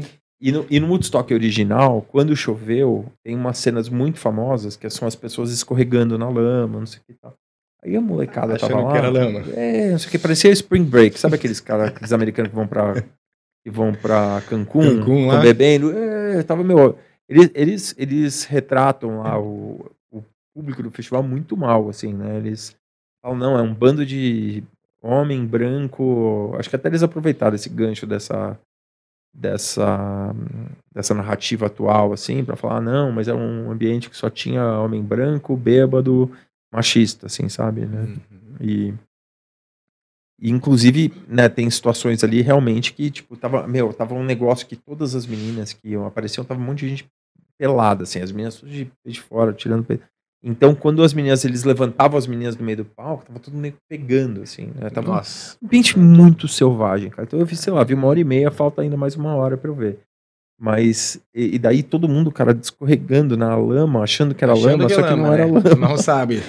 Então, Ah. cara, meu, e daí não funcionava o telefone, ninguém conseguia limpar nada, não sei o que. Isso, cara, é, foi tipo um, um festival, assim, e um calor infernal, assim, é todo mundo passando mal. Mas os shows, muito foda. O show do DMX lá, é, tem uma parte que ele usa a parte, a letra N, né? Na música dele. E, e ele pegava, na hora de falar a música, E, a palavra N, né? Que eles, né, uma palavra proibida, né? Tipo Voldemort, né? Do, do Harry Potter. É, ele pegava e dava pra plateia que era quase homogênea, assim, desses moleques Spring Break, e, assim, e todo mundo gritava, "Ah!" e ele mesmo, e ele é um cara negro chamando a plateia pra cantar. É uma, isso é muito chocante, assim, entendeu? Então, mas, cara, uma coisa que eu fazia, a gente que produz evento, que trabalha com entretenimento, você vê aquilo lá, cara, fala, meu Deus, cara, que caos, eu não queria estar envolvido Quando eu vou nisso. tocar até aqui nos eventos, seja na X, na, na Tribe, eu vejo aquele tanto de gente e já falo, meu, os caras são malucos de fazer isso, cara. É, é muito difícil de fazer. É difícil, é assustador. A nossa maior festa foi no, no AMB. Foi em parceria com outra marca e a gente fez deu 12 mil pessoas. Duas pistas e tal. A gente, Cara, já foi. muita gente. Já foi um negócio que eu ficava assustado, assim, sabe? Então eu nem sei se pretendo voltar a fazer algo desse tamanho. Cara, É. o, o medo que dá É muita coisa pra pra você controlar, é muita coisa que pode fugir do seu controle. É, é o, o Assim, medo né? que dá é de dar alguma coisa errada. É, porque é muita gente. É, eu, eu falei isso muito aqui quando eu vi o Nunes, quando eu vi o Mário, até quando a gente veio aqui falando do Tomorrowland, cara, quando eu tava na entrada do, do festival, e um dia antes de começar o festival tinha o acampamento, né? Que era o Dreamville lá, que era tipo, uma cidadezinha que a gente constrói para os frequentadores chegarem um dia antes, né? E, cara, devia estar, sei lá, mais de 40 graus, tava muito quente esse dia, né? E, e, e- cara, você chegava lá. Primeira, Na primeira. na primeira edição. E, é, e, e, e lá você tinha a opção de você tinha a sua própria barraca. Você tinha a opção de você ter uma barraca que você comprava e virava a tua barraca, você podia levar depois para casa. E tinha a terceira opção, que era uma barraca de madeira fixa, que tava lá, que era tipo o premium do, da, da, da camping. vilinha. E aí tinha gente que tinha comprado o Global Journey, que era você mora em você mora em Miami, você compra a passagem, hotel antes e depois do evento e o Tomorrowland. Aí tinha gente que comprava só o Dreamview e tinha os ingressos. Aí tinha o cara que tinha o Dreamview, os ingressos e as áreas VIPs. Então, cara, tinha gente com todo tipo de pacote diferente, chegando uma multidão de 20 mil pessoas chegando ao mesmo tempo nos guichês. Então, cara, o processo era muito lento, assim, porque cada um chegava com uma história, daí tinha que verificar. Validar Era um ingresso tudo, né? caro. Imagina o cara chegar lá, ficar quatro dias, o ingresso VIP, não, Não. sei o que, era um ingresso caro. Uhum. Para o cara ter o, o- a acomodação VIP ali do, do, do Dreamview, ele tinha acesso a todas as áreas VIPs do festival. Um ingresso caro, então, meu, cara, deu uma, meu, eu vi uma multidão, cara, e a fila não diminuía. e a molecada com calor, cara, daí a gente começou a distribuir água. 40 graus. Cara, a gente pegou caixa de água e começou a distribuir água. Eu, o Mirio, dono do festival da Europa, o diretor de operação, Também começou. o Luiz, todo mundo, a gente distribuindo água pros moleques na. É, tem coisa que Então foge ficou, fiquei muito medo, cara, muito medo. E eu toquei no segundo que vocês fizeram. E vou te falar que também foi uma aula ali de evento. Não deixou nada desejado que eu presenciei no Rock in Rio. Foi, Uhum. inclusive foi o primeiro que me chocou em questão de organização foi o Tomorrowland que eu toquei. Uhum. Foi antes do Rock in Rio. Não deixou nada a desejar. Vocês Sim. fizeram algo ali Sim. no mesmo patamar. Eu também fiquei de cara com tanta, tanta gente que tinha no, no main stage também. Nossa, muita, gente. muita gente. Também fiquei um pouco assustado. Você voltou lá no mais depois? Não. Não, acho que toquei depois na, Na Exo, mas ali Na na, área, Exo, na né? área do. Na área do Arena, né? Não, eu não, reconheci ali aquela. Como ficou é porque ali, parte? ali é o acampamento. Ah, ali era onde era o o camping é onde rola a X agora. Ali é onde era o Dreamview. E, porque no Dreamville tem, tinha, um, tinha um palco também, que tinha a festa chamava The, o Gathering, que era uma, Hum. era uma festa, cara, era um palco gigantesco que vinha da Bélgica, só pra fazer a festa só pro pessoal do acampamento. Ah, entendeu? era só pra quem comprou aquele E ingresso. daí não usava mais o palco. Era uma, cara, era uma coisa, Cara, é uma loucura, né? Vocês fizeram assim, eu acho coisa muito legal, maluco, mas... cara, coisa de maluco. Cara, Deus do céu. Que, lou- É. que loucura, né? É, que bom tava- que vocês fizeram, acho É, eu tava legal, falando mas... com o Mário, cara. Tá, De- ti- ticamos a caixinha aí. Pô, é. Mas aí, tanto que a, a Time for Fun tava quase trazendo, né? Tava uma conversa novamente? muito adiantada pra fazer e acabaram desistindo, assim. Porque... Antes da pandemia ali, queriam trazer o quê? Bem antes, cara, bem antes. Logo depois É. da, da segunda edição? É, não, não. Tipo, sei lá, fazer uns dois anos atrás. Assim. Tava uma 2018, conversa aí. muito adiantada, assim, pra eles fazerem e acabou não rolando. Ah, mas assusta, né? Na hora que você vê tudo que tem que trazer, né? É A porque. conta é bem alta. É, e aqui a for Fun não tá acostumada a ter patrão. Quantos né? caras vieram pra cá? 200. Olha, Imagina, trazer 200 gringos, mais tudo. E, cara, tem que tomar ordem dos caras. E é outro, outro sistema de E trabalho. os caras, eles são muito arrogantes, assim, mas eles são muito bons. São, são bons. Senão não teria, senão não teria esse festival, né? Os É, caras têm, né? Cara, a diferença de método de trabalho é que os caras são assim, ele vai trabalhar das 8 às 5 da tarde, não tem, ó, WhatsApp, não tem É, Facebook, trabalho. não tem Instagram. Era 8 às 5 trabalhando. Vai lá, para no meio do, do- come lá o sanduíche deles lá no almoço, volta pro trabalho, 5 da tarde. Depois 5 da tarde, acabou o trabalho, não fala mais de trabalho, mas é, isso é o método deles do dia a dia, assim. O holandês é muito assim também, né? Por isso que eles conseguem as coisas bem feitas, né? Foco. É mais focado, cara. Aqui a gente não tem muito foco. É, o brasileiro é diferente. Ele já ia trabalhar com o celular na mão, dando uma olhadinha e tal. Tipo, eu faço isso. Acho que nós Todo somos, mundo somos faz, assim, né? faz. E aí imagina esse conflito, né? E é chega chega é uma- esses caras super regrados, super, É, tipo, workaholic mais ainda do que nós somos. é, Aí, total. pum, dá aquele choque, né? Total, total. E, tipo, tem que acontecer, né? Já estão aqui, já, já tá tudo aqui. Tem que resolver. Isso, Tem isso. que fazer como acontecer. E, cara, e, e vocês terem voltado a tocar juntos, tem algum dos dois que era mais DJ ou era mais produtor? Ou vocês dois eram DJs? Vocês começaram Lembra- como É, produtores, lembra que né? eu falei que a gente não dava muito valor, nem sabia que ser DJ Sim. era uma arte, assim, a gente foi aprendendo isso. E depois de aí um, uns, uns três anos, a gente começou a aprender a tocar, os dois, CDJ, Uhum. vinil também. Vinil, começamos, paramos, voltei a pegar de um tempo pra cá só. E começamos a ver que ser DJ é algo totalmente diferente de ser produtor, a gente, não- a gente não sabia, e, e e é tão prazeroso quanto. Então a gente foi Sim. aprendendo isso virando DJ. E aí os dois são DJs também, os dois tocam, os dois produzem, mas algo que a gente não sabia no começo, não, não sabia que era uma arte. Então, Uhum. Depois de três anos a gente pegou a manha, que era outra coisa, que era um puta tesão também. Então somos DJs produtores. Tem set que a gente mal toca a música nossa, tem set que a gente toca três horas só música nossa. Vai da, da vibe que a gente sente no momento ali. Mas você gosta de tocar umas coisas antigas também, né? Que eu Ah, já vi muito, você tocando. muito, Ah, muito, muito. O que eu mais Ah. gosto. ah. Eu, eu tento diferenciar um pouco quando eu tô tocando sozinho, do que quando é eu e o Rocksteady junto. E tem acontecido você tocar sozinho ou mais com ele? Tem, a, a gente deixou é, esse back-to-back para ocasiões mais especiais. Tá.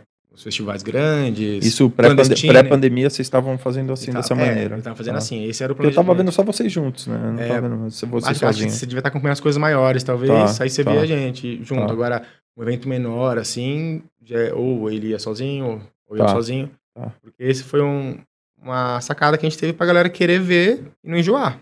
Né? Porque senão, pô.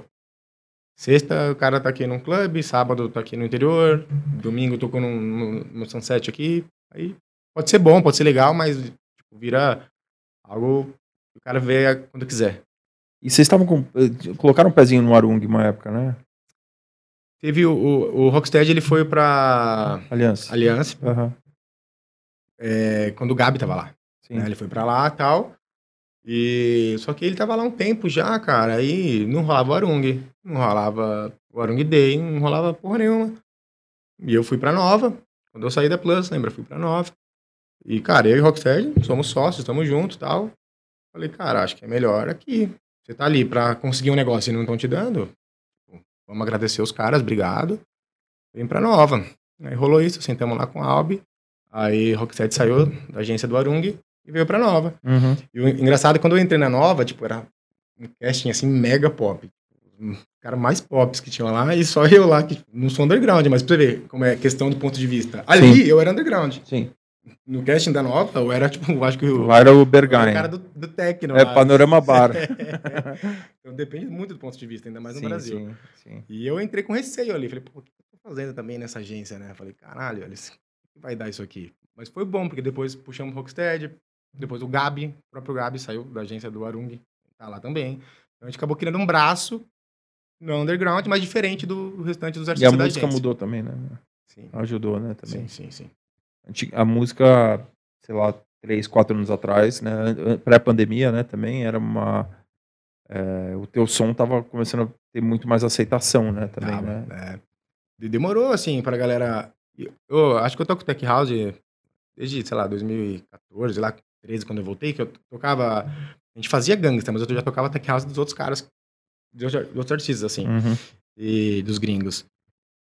E, cara, é, né, não tinha aceitação assim pro Tech House. Quando eu tocava o gangsta era uma delícia, o Tech House não era. Uhum. E começou a ter mesmo depois do Fischer, na real, né? Que, é, mas aí também acho que teve demais, virou tipo Sim, sim. o novo EDM, acho, É. né? É. É Engraçado, assim. e foi interrompido, né, pela pandemia. Mas É. eu vejo, eu vejo selos assim, tipo Solid Grooves e tipo o Michael Bibi, por exemplo, né, que era um dos heróis que estavam nascendo desse movimento de tech house. Agora ele tá tocando no Circo Louco. E aí você vê o Hot 172 e o Loco Dice tocando nas Solid Grooves, assim, né? Então meio que tá aproximou um pouco, assim, né, cara? E Sim. e eu não sei se o Tech House vai ficar um pouco mais amadurecido ou se esses outros segmentos vão se popularizar um pouco mais. É, eu penso que o Tech House ficou, assim, é, muito igual, né? Os gringos reclamam, quem aqui conhece um pouco de som reclama, é muito igual. Por quê? Quando um, um estilo tá em ascensão assim, os caras que vendem pacote de, samples, eles fazem aquilo. Então, olha o top 100 lá do, do Beatport, é tipo, quase todas as músicas com samples, então elas ficam iguais, ficam parecidas. Não é errado você fazer isso, porque pô, o cara faz uma música assim e pega top 1. Ele dá certo e eu que tô errado. Eu não faço assim, se for ver, né? Mas isso acontece que todo mundo começa a fazer música assim, baixando o pacote de samples, a música fica boa, porque os samples são bons, são feitos por profissionais, só que fica o quê? Tudo igual. Fica pasteurizado. Tudo igual. Ah. Uma música plástica. E o que tá É. acontecendo agora que eu sinto também com a música melódica?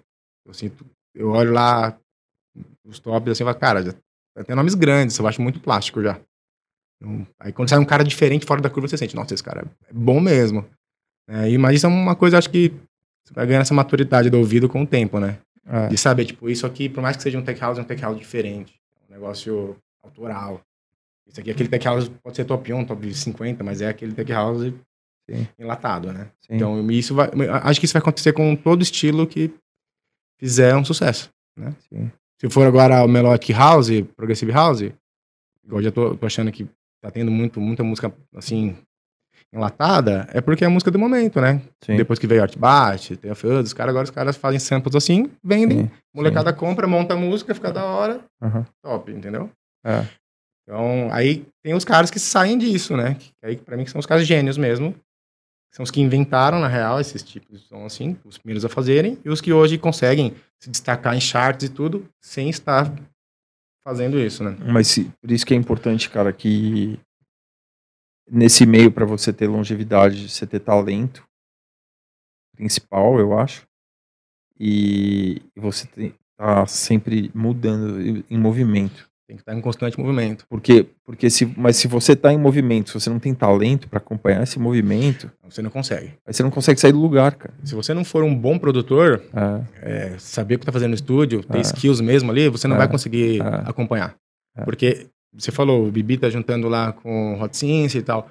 É, esses caras, eles mudam com uma facilidade. O cara é um gênio, o cara é um prodígio, meu, cansei desse tipo de som, o cara tá fazendo algo que é muito louco já, entendeu? E aí, quando, quando vem um cara que, tipo, ele conseguiu ter um sucesso, vamos supor agora, no Tech House. Só que ele foi mais fazendo música com samples e tal. E agora que mudou? O cara vai ter que esperar alguém começar a fazer sample, brother. O cara não vai sair fazendo uma sonzeira. fica muito exposto, né? Então ele fica refém É. daquilo. Ele É. pode ter sido o maiorzão lá do Tech House, mas se mudar e o cara não for bom pra mudar junto, ele fica. É. E você reparou que a maioria dos caras de Tech House mudaram muito agora na, na pandemia, né? Uhum. Um cara que eu gosto muito, o Sidney Charles, A gente já trouxe até pra clandestina, ele fazia uns tech house, bem pro house, assim, muito legal. Agora ele já cara não faz mais. É, então, mas Acho você que eles estão pegando Você um- foi no Raw que a gente fez? Foi o último evento que a gente fez. Mas eu tive que ir embora cedo quando. Quando entrou o Jamie Jones. acho que eu tive que ir embora. O Jamie não tocou. Foi- Não, não, Não, não, fui no primeiro então. não, no Raw que a gente fez agora, Ah, pré- pré-pandemia, não que fui, a gente fez no Arca. Não, esse não foi. É. Fui. Essa outro foi uma puta festa. Foi legal. Essa aí eu fui. Perdemos dinheiro, mas foi uma É, festa ficou boa. lá, a gente trocando ideia, mó Exato, tempo. exato, exato.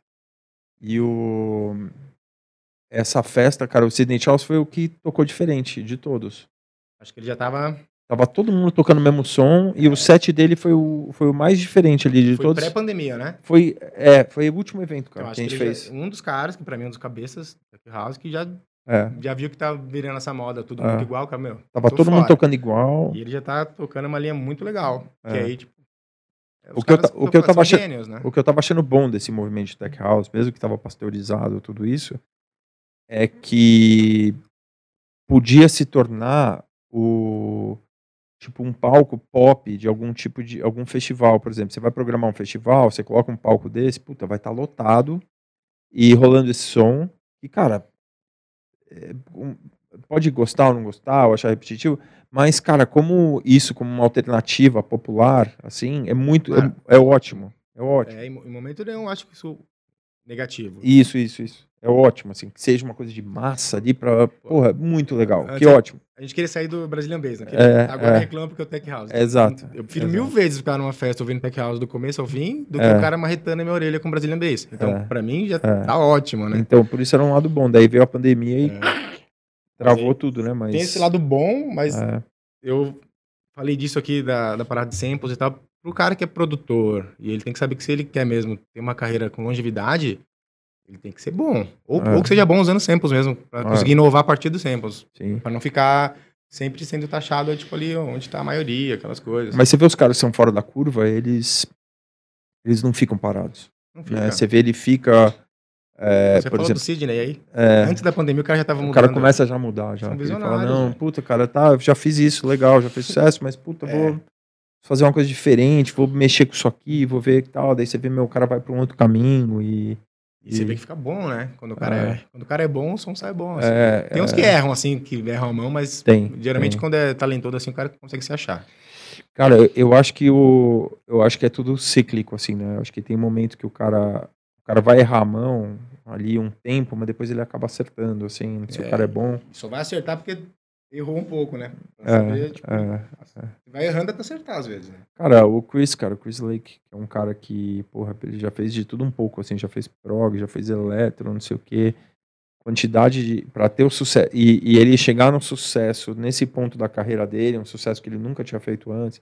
Ele já fez bastante sucesso, né? Já tocou em, em palco do Ultra, lotado de É. gente, não sei o quê, fez música com Ele Steve Aoki. minha em 2008. É, ele fez, teve um, um momento muito grande dele lá com a Changes, com as músicas dele lá e tal, mas ele não fez o sucesso que ele tá fazendo É. agora, pelo menos ele não chegou a fazer. Entendeu? E foi, eh, cara, acerto e erro, acerto É. e erro, acerto e erro. E ele é um cara que eu acho que tá facilmente no top 5 mundial de entende de produção. O cara É. produz o que ele quiser, É, vai ficar bom. ele, ele Sabe, mexendo, é, ele mexendo no Ableton assim, ele é um, ele, Ele se é- brigar, ele sabe mais do Ableton que o cara que montou, esse que, cara aí que tá- fez Tá Que os montou aí, cinco melhores do mundo. E É, pode pôr é. underground, pode pôr conceitual, pode pôr. Esse pode cara, fazer o que quiser. ele é fudido. É, é. É muito bom. E tá agora, né? Bombando mesmo agora, né? Depois de, Então, mas ele, Ah, ele, depois de, ele sei lá, uns 20 anos. Deve ter de Tem carreira. estrada pra caralho, cara. Eu comecei a trabalhar com ele em 2000 e... 2003, 2004, assim, né? E, 20 anos fácil ele. e fazia sucesso já. E agora... E, e, e aí ele achar o caminho, assim, depois de tudo, mas... Mas porque é um cara também muito talentoso, então o caminho... E ele foi pra esse caminho, assim, de house, assim. Ele Uhum. falou que o... A chave virou, cara, foi quando ele fez aquela música com o Steve Aoki, né? Sim. E aí ele tava num Tomorrowland da vida, alguma coisa assim, e o Steve Aoki chamou ele pra ir no palco junto, queria tocar a música, que sabia que ele tava lá no festival. Que os caras fazem entre eles Sim. pra caralho. E ele se sentiu um alienígena. Ele falou, meu, eu não- sabe, não... Até porque fizeram a música, daí fizeram a... Como é que chama a música? É... Boneless. O do Steve Aoki. É, ele e o Steve Aoki, daí botaram, ele era, acho que ele, o Steve Aoki e o TJR, que era um cara que ele era Ele cuidava da carreira do cara, um cara que era o TJR, que era um cara talentoso. cara? Ele era manager do cara, Uhum. cuidava das coisas dele, assim, ajudava, acho que masterizava as músicas dele e e até ele fez uma música que fez um puta sucesso, que daí botaram um vocal, as coisas, daí botaram vocal na Bonus também, que ele achava que não tinha nada a ver com ele e tal, mas ele falou, cara, vou começar a voltar a fazer house, vou mexer aqui com essas coisas, não sei o quê. É, Ele teve experiência da parada ali. Aí começou a escrever as músicas assim, house, né, do jeito que ele comercial. queria e tal. Ele fez algumas músicas, daí fez aquela Turn Off the Lights lá, que ele, pra ele é a música que ele é mais orgulhoso dele, que ele já fez, ele acha. A opinião dele, Isso é assim. muito boa mesmo. É. E aí ele falou que. É legal Virou. quando você pode ter essa oportunidade de escolher pra onde você quer levar sua carreira, né? Igual ele teve com, com o Steve, eu tive um ano lá com a Loki. Eu vi, eu poderia ter falado cara, pros caras, pô, vou continuar com vocês aqui, vamos junto. Então, poucas pessoas teve essa chance de poder escolher e ver, tipo, você quer Sim, isso, você quer sim. aquilo. Então, eu me sinto privilegiado de ter te dado essa chance. É, é, que você teve nesse universo aí Eu de tive. trance, do eletro, Do do, trance, trance, e daí do, e do- do, Brazilian E Bass ali, com a Brazilian Loki. Bass, Bem no auge do Brazilian Bass. É, Então, eu pude escolher o que, que eu é, queria sim. pra mim. Então, e fui, tô feliz. Eu espero que isso, tipo.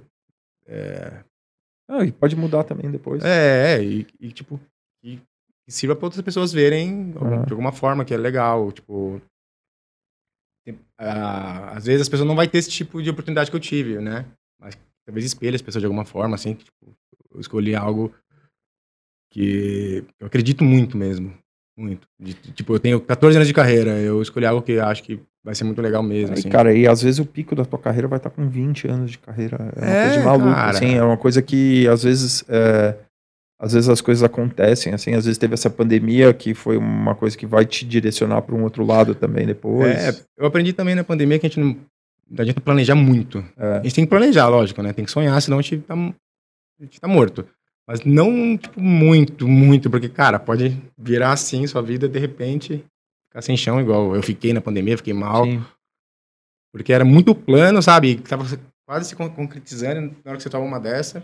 É. Então, vamos planejar, vamos, vamos sonhar, mas sempre de leve, acho, agora, né? Eu gosto, cara, que eu encontro meus amigos. Tudo pode assim. mudar, como você falou. É, cara, eu tenho uns amigos assim, me- meus amigos, porra, todos muito bem sucedidos no que eles fazem, né, Uhum. tal, e eu acredito que eu tive suce- muito sucesso na minha Com vida, né, certeza. na minha vida pessoal também tenho muito sucesso, tenho uma família maravilhosa, mas fica todo mundo me olhando assim, ó, sabe assim, faz assim, ó, meu, e aí, cara, o que você tá fazendo, né, a pandemia, daí eu explico, né, eu falo assim, ó, tem o pântano, aí tem o lodo do pântano, aí tem o, o fungo embaixo do lodo, aí tem a bactéria que se alimenta do fungo do lodo, eu tô aqui, ó. Mas eu tô saindo, eu tô saindo, eu tô tentando aí. Daqui a É. pouco a gente vai sair. Cara, tomara. Tomei a É. vacina na sexta. É. A segunda dose aí tá pra 15 de Você outubro. pegou Covid? Não? Peguei no ano passado. Pegou ano Foi passado. Bem tranquilo, assim. É. Fiquei mais sem olfato e paladar. Pegou como? Não sei, Não sabe. não sei. Eu fiquei 11, me 11 meses sem sair. Ah, ficou? Fiquei 11 Dentro de casa? meses sem sair, sem tocar 11 meses. Mas sem sair de casa? Sem sair de casa. No Você pedia delivery. É, não, saí no máximo pra ir, tipo, sei lá, ver a avó, alguma coisinha assim, mas também... Nem... Minha avó? Não, mas nem abraçava nada. Ah, Só ia tá. dar oi. Pô, só ia lá dar um Não. abraço na minha avó. Não, de máscara. é. Ia lá, de Tá, máscara, tá. um moizinho e tal, né, pra Tá. veinha, só. Sim, sim, sim. Mas nem, nem, E aí nem chegava a pra entrar casa. na casa, nada. Então você acha que você pegou como? Cara, eu não sei. Deixa eu ver. Ah, não. Eu, eu voltei a tocar depois de 11 meses. Voltei Quando deu aquele respiro? ah, É, começou a aparecer os eventos legalizados. outubro, novembro. Né? É, Era só festa clandestina. sim. Aí acho que outubro, novembro, dezembro, Eu rolou, fiz um outubro. Eu fiz em outubro com os meninos lá. Ah, vocês fizeram, né? É. No sistema de. Com os camarotes e todo mundo. Isso. Aí rolou isso, o primeiro, primeiro que eu peguei. Aí já voltei bichado. Ah, o primeiro evento desse que você É, foi, você pegou. Foi no primeiro. Tá. Aí, mas, cara, foi bem de boa. Só Graças o fato Deus. paladar. olfato e paladar. E aí eu, eu fui na, no laboratório lá, paguei os exames lá, uma grana de exame pra ver, porque eu não sabia se eu tinha ou não, eu só tava com dor de cabeça no, no, segundo, no primeiro dia. Um dia após. Ah, já, já no dia seguinte? É, tava com dor de É. cabeça. Eu fui lá, fiz o exame, deu negativo o exame, cara. Deu um falso negativo, porque eu tava assim, porque depois começou olfato, eu perdi paladar, eu perdi. Eu nunca perdi. Quanto tempo depois? Cara, fiquei uns seis meses sem olfato paladar. Não, mas depois desse. O olfato paladar foi um dia depois? Ou demorou mais uns dias? Uns dois dias depois foi. Porque às vezes, Foi às vezes dá negativo, porque muito logo, Muito depois no recente? dia seguinte você faz, você precisa, acho que no, o médico Ah. fala que depois de uns quatro dias só que Ah, você vai então dar isso. positivo. Aí eu É. sei que eu saí, tipo, toquei no sábado, na segunda eu fui fazer o exame, eu acho. Foi isso. Aí deu negativo, mas eu falei. É. Daí na terça, quarta já perdi o olfato, falei, não, peguei mesmo. E agora eu tomei a vacina, né? Eu tomei a AstraZeneca, Uhum. que falam que é uma das piores de Não reações é, e tal. Não é, não é. Eu não senti nada, mas pode ser porque Ah, eu tenho. a- é pior de efeito, né? Quando depois você toma. É, É. mas- Meu irmão ficou, cara, ficou um dia e meio, assim, mal. Pode ser que você. mal. Como eu já peguei o Covid e tem, É. tem anticorpos ainda, ele já destruiu Tem muito- vacina. Tem então muito a ver isso aí, cara, Né? eu acho. Eu acho eu que não quando senti você. nada, só a dorzinha aqui. É. Aí o que eu fiquei feliz é que a segunda dose tá para 15 de outubro. Eu tenho 32 anos. Então eu imagino que em novembro, 18 anos, já vai estar com a segunda dose. Sim. Então eu confio num, num retorno aí para dezembro.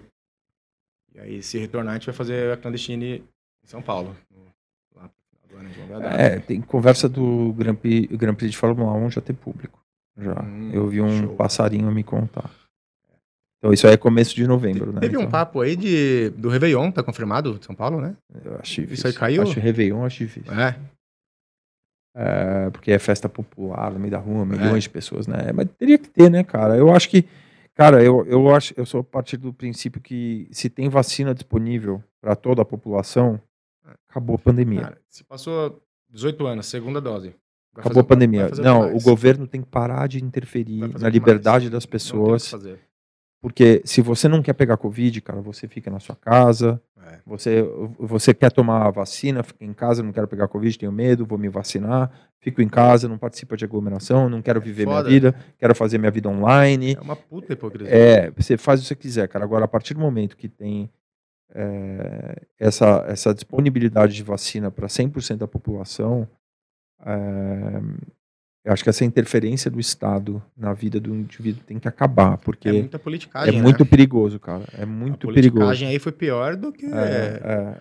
do que a pandemia. Então, já A saiu, a já saiu, como- como- agora a gente viu como que são os governantes, né? Deu pra ver bem. Complicado. É, quando, 11 meses ali, 10 meses depois da pandemia, eu fiz uma enquete no meu, no meu Instagram perguntando se alguém, quem tava, quem tinha furado aí a pandemia, quem, não, quem desrespeitou. Cara, milhares de pessoas responderam. 90%. Não aguentou, cara. E foi uma das coisas que eu falei, vou ver o que meu público acha. Daí eu voltei a tocar, depois que eu vi que, tipo, cara, realmente, não tô errado, mas é selecionando os eventos, né? A gente procura eventos legalizados, para 300 pessoas, 400, depende do tamanho, né? Lógico que pegou alguma coisa ou outra que acabou sendo clandestina, que tinha muita gente, mas não dá para você controlar tudo. Mas a maioria dos eventos legalizados, porque tem que voltar. É, um evento para 500 pessoas, tem 50 pessoas lá trabalhando. Não tem só 500 pessoas curtindo. Tem pai de família lá trabalhando, garçom, é, barman, luz, né, som. O artista, o artista pode ficar aí um ano, dois anos sem trabalhar, né? Agora e, e as outras pessoas do evento que ganham menos? Isso ninguém pensa.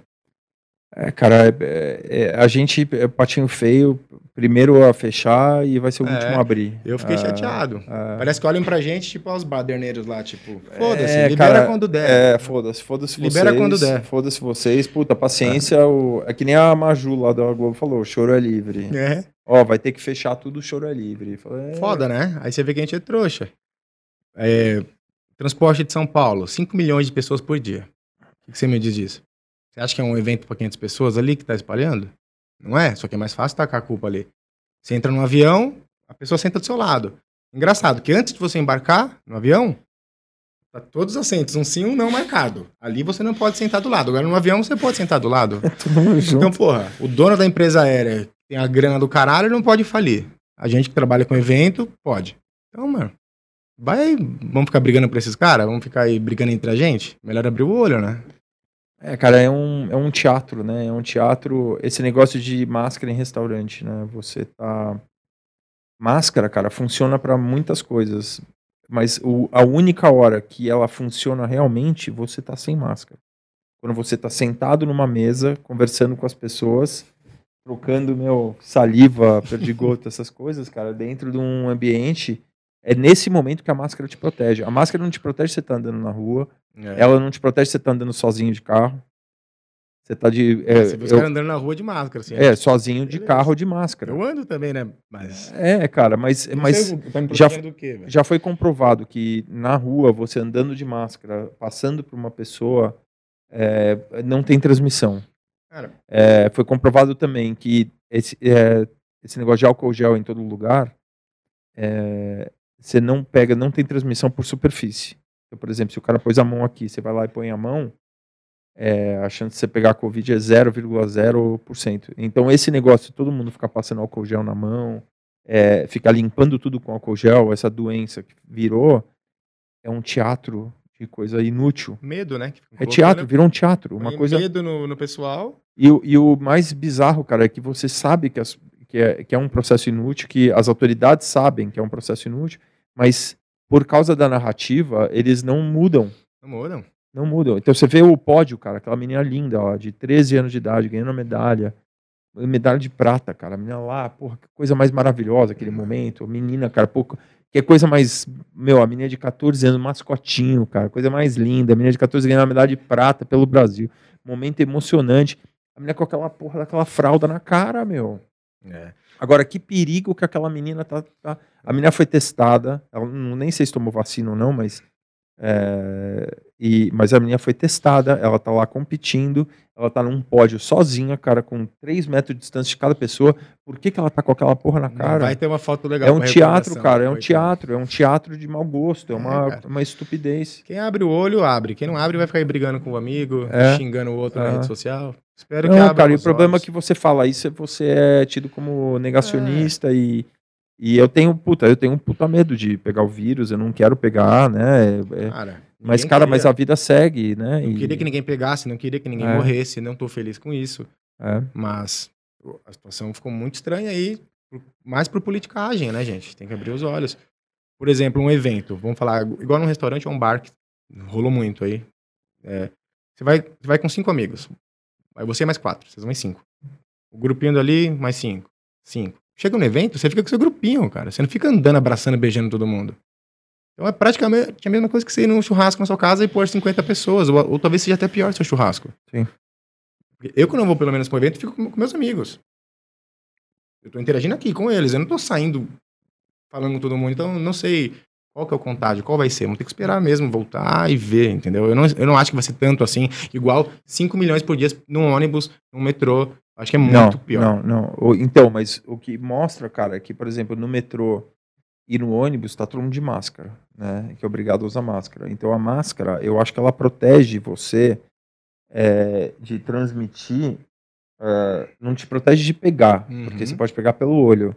Mas ela, ela, ela né? inibe de você transmitir É. ah, o vírus, entendeu? Só que é, é no momento É. que ninguém usa. E o pessoal tá como de máscara? Com o nariz pra fora, Sim, sim, sim, sim. Então, mas por isso que é uma coisa que um ônibus. a gente vai ter que aprender a conviver com o vírus e vai ter que aprender a conviver, por exemplo, a hora que tiver a reabertura, nos Estados Unidos aumentaram os casos, né? que Teve a reabertura.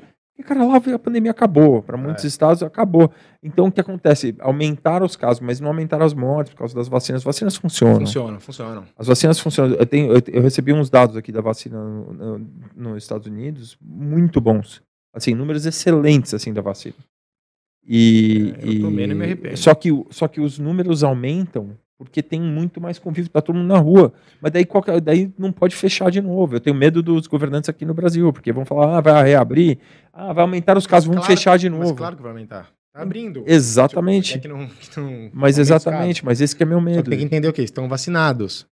A chance de morrer é mais É. baixa, né? Vão ter que entender isso. É, mas é a pessoa, é- é- são eles terem essa consciência, fazer, não, a gente vai aumentar, vão aumentar os casos, mas a gente vai manter aberto, faz parte do processo da reabertura, né? De, O negócio agora é ter consciência. ah, Você mora com seus pais, seus pais são idosos, você mora sozinho, saiu, fica ali 10 dias em casa, não vai visitar seus avós. Tem que ter a sua consciência também. sim, né? sim. Porque não adianta. Aí você saiu, ficou um fim de semana inteiro curtindo, chegou segunda, foi lá abraçar a vovó, vovô, aí deu o pior, aí você vai culpar. Não, você que errou. Então tem, É. tem, tem que ter o lado da consciência também. sim. Quer sair, quer zoar? Vai, Total. fica 10 dias quieto. total. Não vai matar ninguém, fica de boa. É. Então vai ter o- a parte da conscientização. Mas tem que, a gente tem que ter uma vacina também que impeça o contágio, né? Não pode ser uma vacina só que ela não deixa você morrer, né? Porque esse que é o discurso, É. né? Que você fala assim, não, se você tomar vacina, Pra vai te... tranquilo mesmo, teria que ter. É uma vacina que impeça o contágio. Isso. Aí, né? aí ficaria de boa. Eu acho que vai ser o ano que vem, mas eu acho que o ano que vem, cara, vai aparecer um remedinho, tipo um Tamiflu da Pfizer, que você Hum. pega a Covid, você toma um remédio e você fica bem, entendeu? Provavelmente vai ser uma ivermectina, que eles vão mudar uma molécula lá, alguma coisa. É, e daí vão falar, vai É. ser patentear, vai custar uma fortuna, mas você vai tomar um negócio e ele vai funcionar. Você vai tomar o remédio e você não vai ter mais Covid, entendeu? Que, que nem foi H1N1, que, né, tipo, E como que você acha que vai ser o retorno? Vamos por aí. com muita euforia. Eu acho que muita cenário, euforia. melhor cenário possível. O que, que você imagina? Puta, cara, quando assim você acha? Quando e como você acha que vai ser? Cara, eu acho que vai ter uma euforia gigantesca. Eu acho que vai ser uma coisa imparável, vai ser uma força fora do comum. Muito- muitos eventos? Muitos eventos, os eventos com muita emoção, todo mundo muita, todo mundo procurando esses eventos. Ah, mas eu acho que ele vai ser finito. Eu acho que vai ter um momento que essa euforia vai passar. Vai sair da média e vai voltar pra média. E aí a gente vai se deparar com um problema grave que está acontecendo nos Estados Unidos e vai acontecer no Brasil também, que é a inflação. Os preços muito altos, né? É, tá tudo muito mais caro. Vamos ter que pagar essa conta. A aí, né? bebida tá muito mais cara. Você vai ver, você vai comprar vodka pro teu evento. Vodka é o produto mais tributado no Brasil hoje. Nossa, não sabia. Que é o nosso, né? Tipo, é uma coisa que, meu, Caramba! o nego vende pipoca no estádio e a gente vende vodka, né? Então, é, é eu o não produto. sabia dessa informação. É, cara, então vodka tá, o preço tá muito caro. É, bebida destilada em geral. Porque é uma é, cigarro e bebida desse tipo aí, é coisa que, meu, os caras tributam, ninguém. Não tem rejeição, né? Não então, tem como. A galera vai é, consumir, fala, né? Porra, cara, isso aí não, mas é um. Não tem como tirar. Não, e também não pega mal você você você tributar um produto desses, né? um produto então, que faz mal desse. É, exato. Então, meu, acaba com a vida das né? Então, puta. Então, eu, eu acho que aí vai pegar uma coisa, mas aí eu acho que vem também, o ano que vem vai ser um ano muito bom de recuperação econômica para o Uhum. Brasil. Ah, muita coisa boa acontecendo aí ah, na economia. Né? Tá dando claros sinais assim que tá subindo bem. A gente, a gente, ah, só o nosso setor que tá É. tadinho. Nossa, Que tá, meu. É o fundo do pântano da bactéria Tá do ruim, fungo, tá tá, tá muito ruim. ruim. Vamos ver o que, que vai voltar, mas, cara, o importante é que a gente tá vivo aqui, saudável e, é, e tomara que volte com, com bastante saúde aí pra todo mundo, que a gente põe esse pesadelo dessa pandemia pra trás. né? é, eu também tô com esse pensamento parecido com o seu. Vamos voltar ali, começo do ano, vai ter um, um boom bem forte. Depois vai normalizar, como tudo que sai da média volta, né? É, vai. é. Vai ser isso. Eu tô curioso aí pra ver como é que a molecada vai se comportar aí. Eu É. acho que vai ser bom que vão ter vários eventos novos. Aí vai ter uma, cara, vai ter uma oferta de evento cretina ano que vem. Vai. Eu, como DJ, sei que eu vou tocar muito É, nesse começo, cê- porque, cara, cê imagina tá- tanto de evento vai ter. Não, você tá, você tá Vai ser de terça a domingo. Nossa, vai ter muita coisa. Isso é uma coisa que falta na, na cultura brasileira aqui, cara. Evento dia de semana, coisa É. que não tem. Teve pouco, né? Teve uma Cara, não do- tem. Teve um Electra lá, lembro de quarta no Clube A. The Edge, eu sempre fui. De É. quinta. É, Dead era quinta, mas eu lembro, cara, quando eu tocava, tinha, tinha uma festa do, do Jacques Júnior e do Mr. Gil, De chamava Substância, que era terça-feira. Ah, na terça. E os caras serviam, cara, eu lembro. Ele vai vir aqui, a gente vai falar disso, mas eles serviam um Lovely Breakfast. Era o breakfast da Love, né? Daí, tipo, tinha um, um bar no bar, assim, É. tinha umas frutas, uns pãezinhos, uns negócios, meu. Cara, de terça pra quarta. Sair direto pro trabalho ali. Terça pra quarta, Um cara. Falei. "Meu, mas como é que pode isso aqui, cara? Eu lembro que eu ia lá tocar. E falava- bombava. Não, bombava, cheio de gente, às vezes umas mais cheias que outras, mas, mas era, rolava, cara. É. Coisa que em Nova York tem, coisa que em Tóquio tem.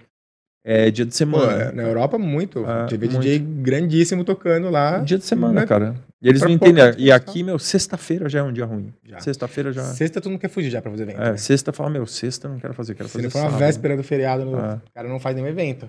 E sexta é um dia bom pra fazer evento em É. São Paulo. E é engraçado, né? São Paulo ter perdido isso, né? Que é uma megalópole dessa. Eu É. me perguntando por quê. Falta, falta de clubes, É, sabe? Espaço pra fazer evento também é uma luta. Se você quiser fazer um evento grande, um espaço legal assim. é. Não tem. Era pra não você tem. ter, assim, 30 pra escolher. É, o, Você o. Gab- o Gabriel falou uma coisa legal aqui, que ele veio aqui, o Gabriel Garcia, ele falou uma coisa que ele conversou com o Facundo sobre a queda, o declínio dos clubes, né?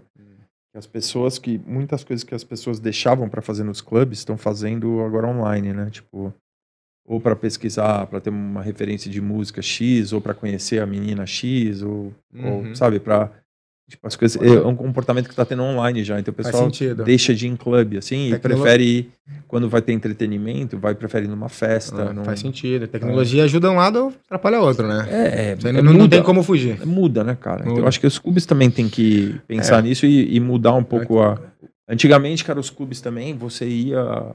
Faz é, sentido, você ia no cara. clube, cara, tinha o cara que era o dono do clube, o cara, você sabia que você ia encontrar o cara lá. Aí a menina que tava na porta, o cara lá, daí você entrava, você furava a fila, porque você conhecia cara X, não sei o que, daí você entrava no lugar Y. A coisa ficou tão pasteurizada assim também que você vai num lugar, você não. É muito impessoal, né? É. Então o pessoal não, não sente. O clube, clube já é o nome, né? Clube, cara. É um lugar que você vai pra Não tá pertencer. no- Pra pertencer, é pra verdade. socializar tal. E daí você vai num lugar que você não conhece ninguém, que você, sabe, não tem. Você não vai encontrar aquela pessoa X lá, a- o cara do bar que você Eu conhece. sinto falta disso em São Paulo, cara. É. No, no Brasil todo, assim, mas em São Paulo É. mais ainda, né? Onde eu moro. É, é. E esse negócio da tecnologia faz sentido, porque o cara hoje ele pesquisa música no YouTube, ele não precisa ir lá ver o cara tocar. É. O cara quer conhecer uma mulher ou a mulher um cara, vai no Tinder, sei lá. Então, tipo, o cara já faz tudo da casa dele, né? Dá uma, deu uma Não, vai num bar, vai num bar, né? Vai num lugar assim. Então, cara tem tudo na palma da mão hoje em dia, né? é, cara, a geração. É, é muito bom pra um lado. É né, bom quem- e ajuda um lado, mas ferra outro. assim. É, mas tira a ambição das pessoas, assim, né? É, eu acho que deixa a gente um pouquinho burro, né? Também. É, é, tira a ambição, cara. Fica sentado no sofá, meu. Preguiçoso, burro. É, Quando você fica sentado ver- no sofá, cara. É foda. Eu tô tentando fugir. É, agora na pandemia eu tô bem off das redes sociais, bem off mesmo. É, mas eu já vinha diminuindo antes da pandemia já. Sei. Mesmo sendo artista, eu não tava me fazendo tão bem assim. A minha relação com a rede social, assim, eu falei, pô, não é tão legal isso. Começou a discutir com as pessoas. Não, isso foi um dos motivos de eu não querer entrar também, que Sim. eu só, você olha e só vê briga.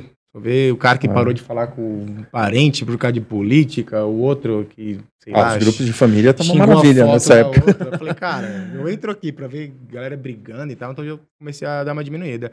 Eu também, eu vi como isso não tá fazendo bem pra mim, aí tem meus seguidores. Sei lá, eu prefiro que o cara vá na academia, sei lá, treinar, fazer o que ele faz, caminhar, andar de bicicleta, escuta meu set, do que eu ficar prendendo o cara num lifestyle meu, tipo, tirando a vida do cara. Prefiro que você vá lá, viva a sua vida, não precisa ficar vendo o que eu tô fazendo na rede social, vai escutar minha música, isso, eu, prefiro isso. Então, se eu acho que não é bom pra mim, sim, também não, não tento não prender muitas pessoas mais. Mas eu tenho que saber o, nível, o limite, né? Porque eu não posso sumir também completamente. Exato, exato. Mas eu também não quero ser um É. bobão da rede social, assim, mais igual, igual eu já fui. Sim. Então vou, vou, vou achar esse limite quando voltar. É. É coisa legal, assim, né? Mas, é, mas as pessoas é, se relacionam com coisa que é original, né? E pessoal. Né? Às vezes você fica com aquele post ali muito institucional, minha música, não sei do que. As pessoas se relacionam assim quando você se expõe pessoalmente, É. assim, na, E eu? na rede. Odeio exposição, pessoal, cara. Odeio, odeio. Então tem que, Também vou, detesto. vou ter que achar Também um. detesto. Vou ter que achar um meio termo aí. Eu gosto pra postar meme, pra tirar sarro, pra dar risada É. das coisas. Eu- é pra isso que eu gosto. Eu não Sim. fico discutindo Se com. eu posto uma música, É. cara, sei lá, mil curtidas. Se eu posto uma foto, cinco mil. É, É um negócio surreal, assim. É. Então, mas, mas tem que arrumar o é um equilíbrio. termo. É, um artista, equilíbrio. nego. Eu tenho que se expor, meu. Não tem jeito. É, né? Me desculpa te falar, mas. Tem, tem. É isso aí. Mas não muito. É isso aí. Valeu, bro. Obrigadão pelo papo, cara. Tamo Fechou, junto, viu? mano. É Valeu. próximo a trazer o Rockstead. Será faltou que ele vem? Vem. Será que ele vem? Vou te buscar aí de coleira. Valeu, tchau. Valeu.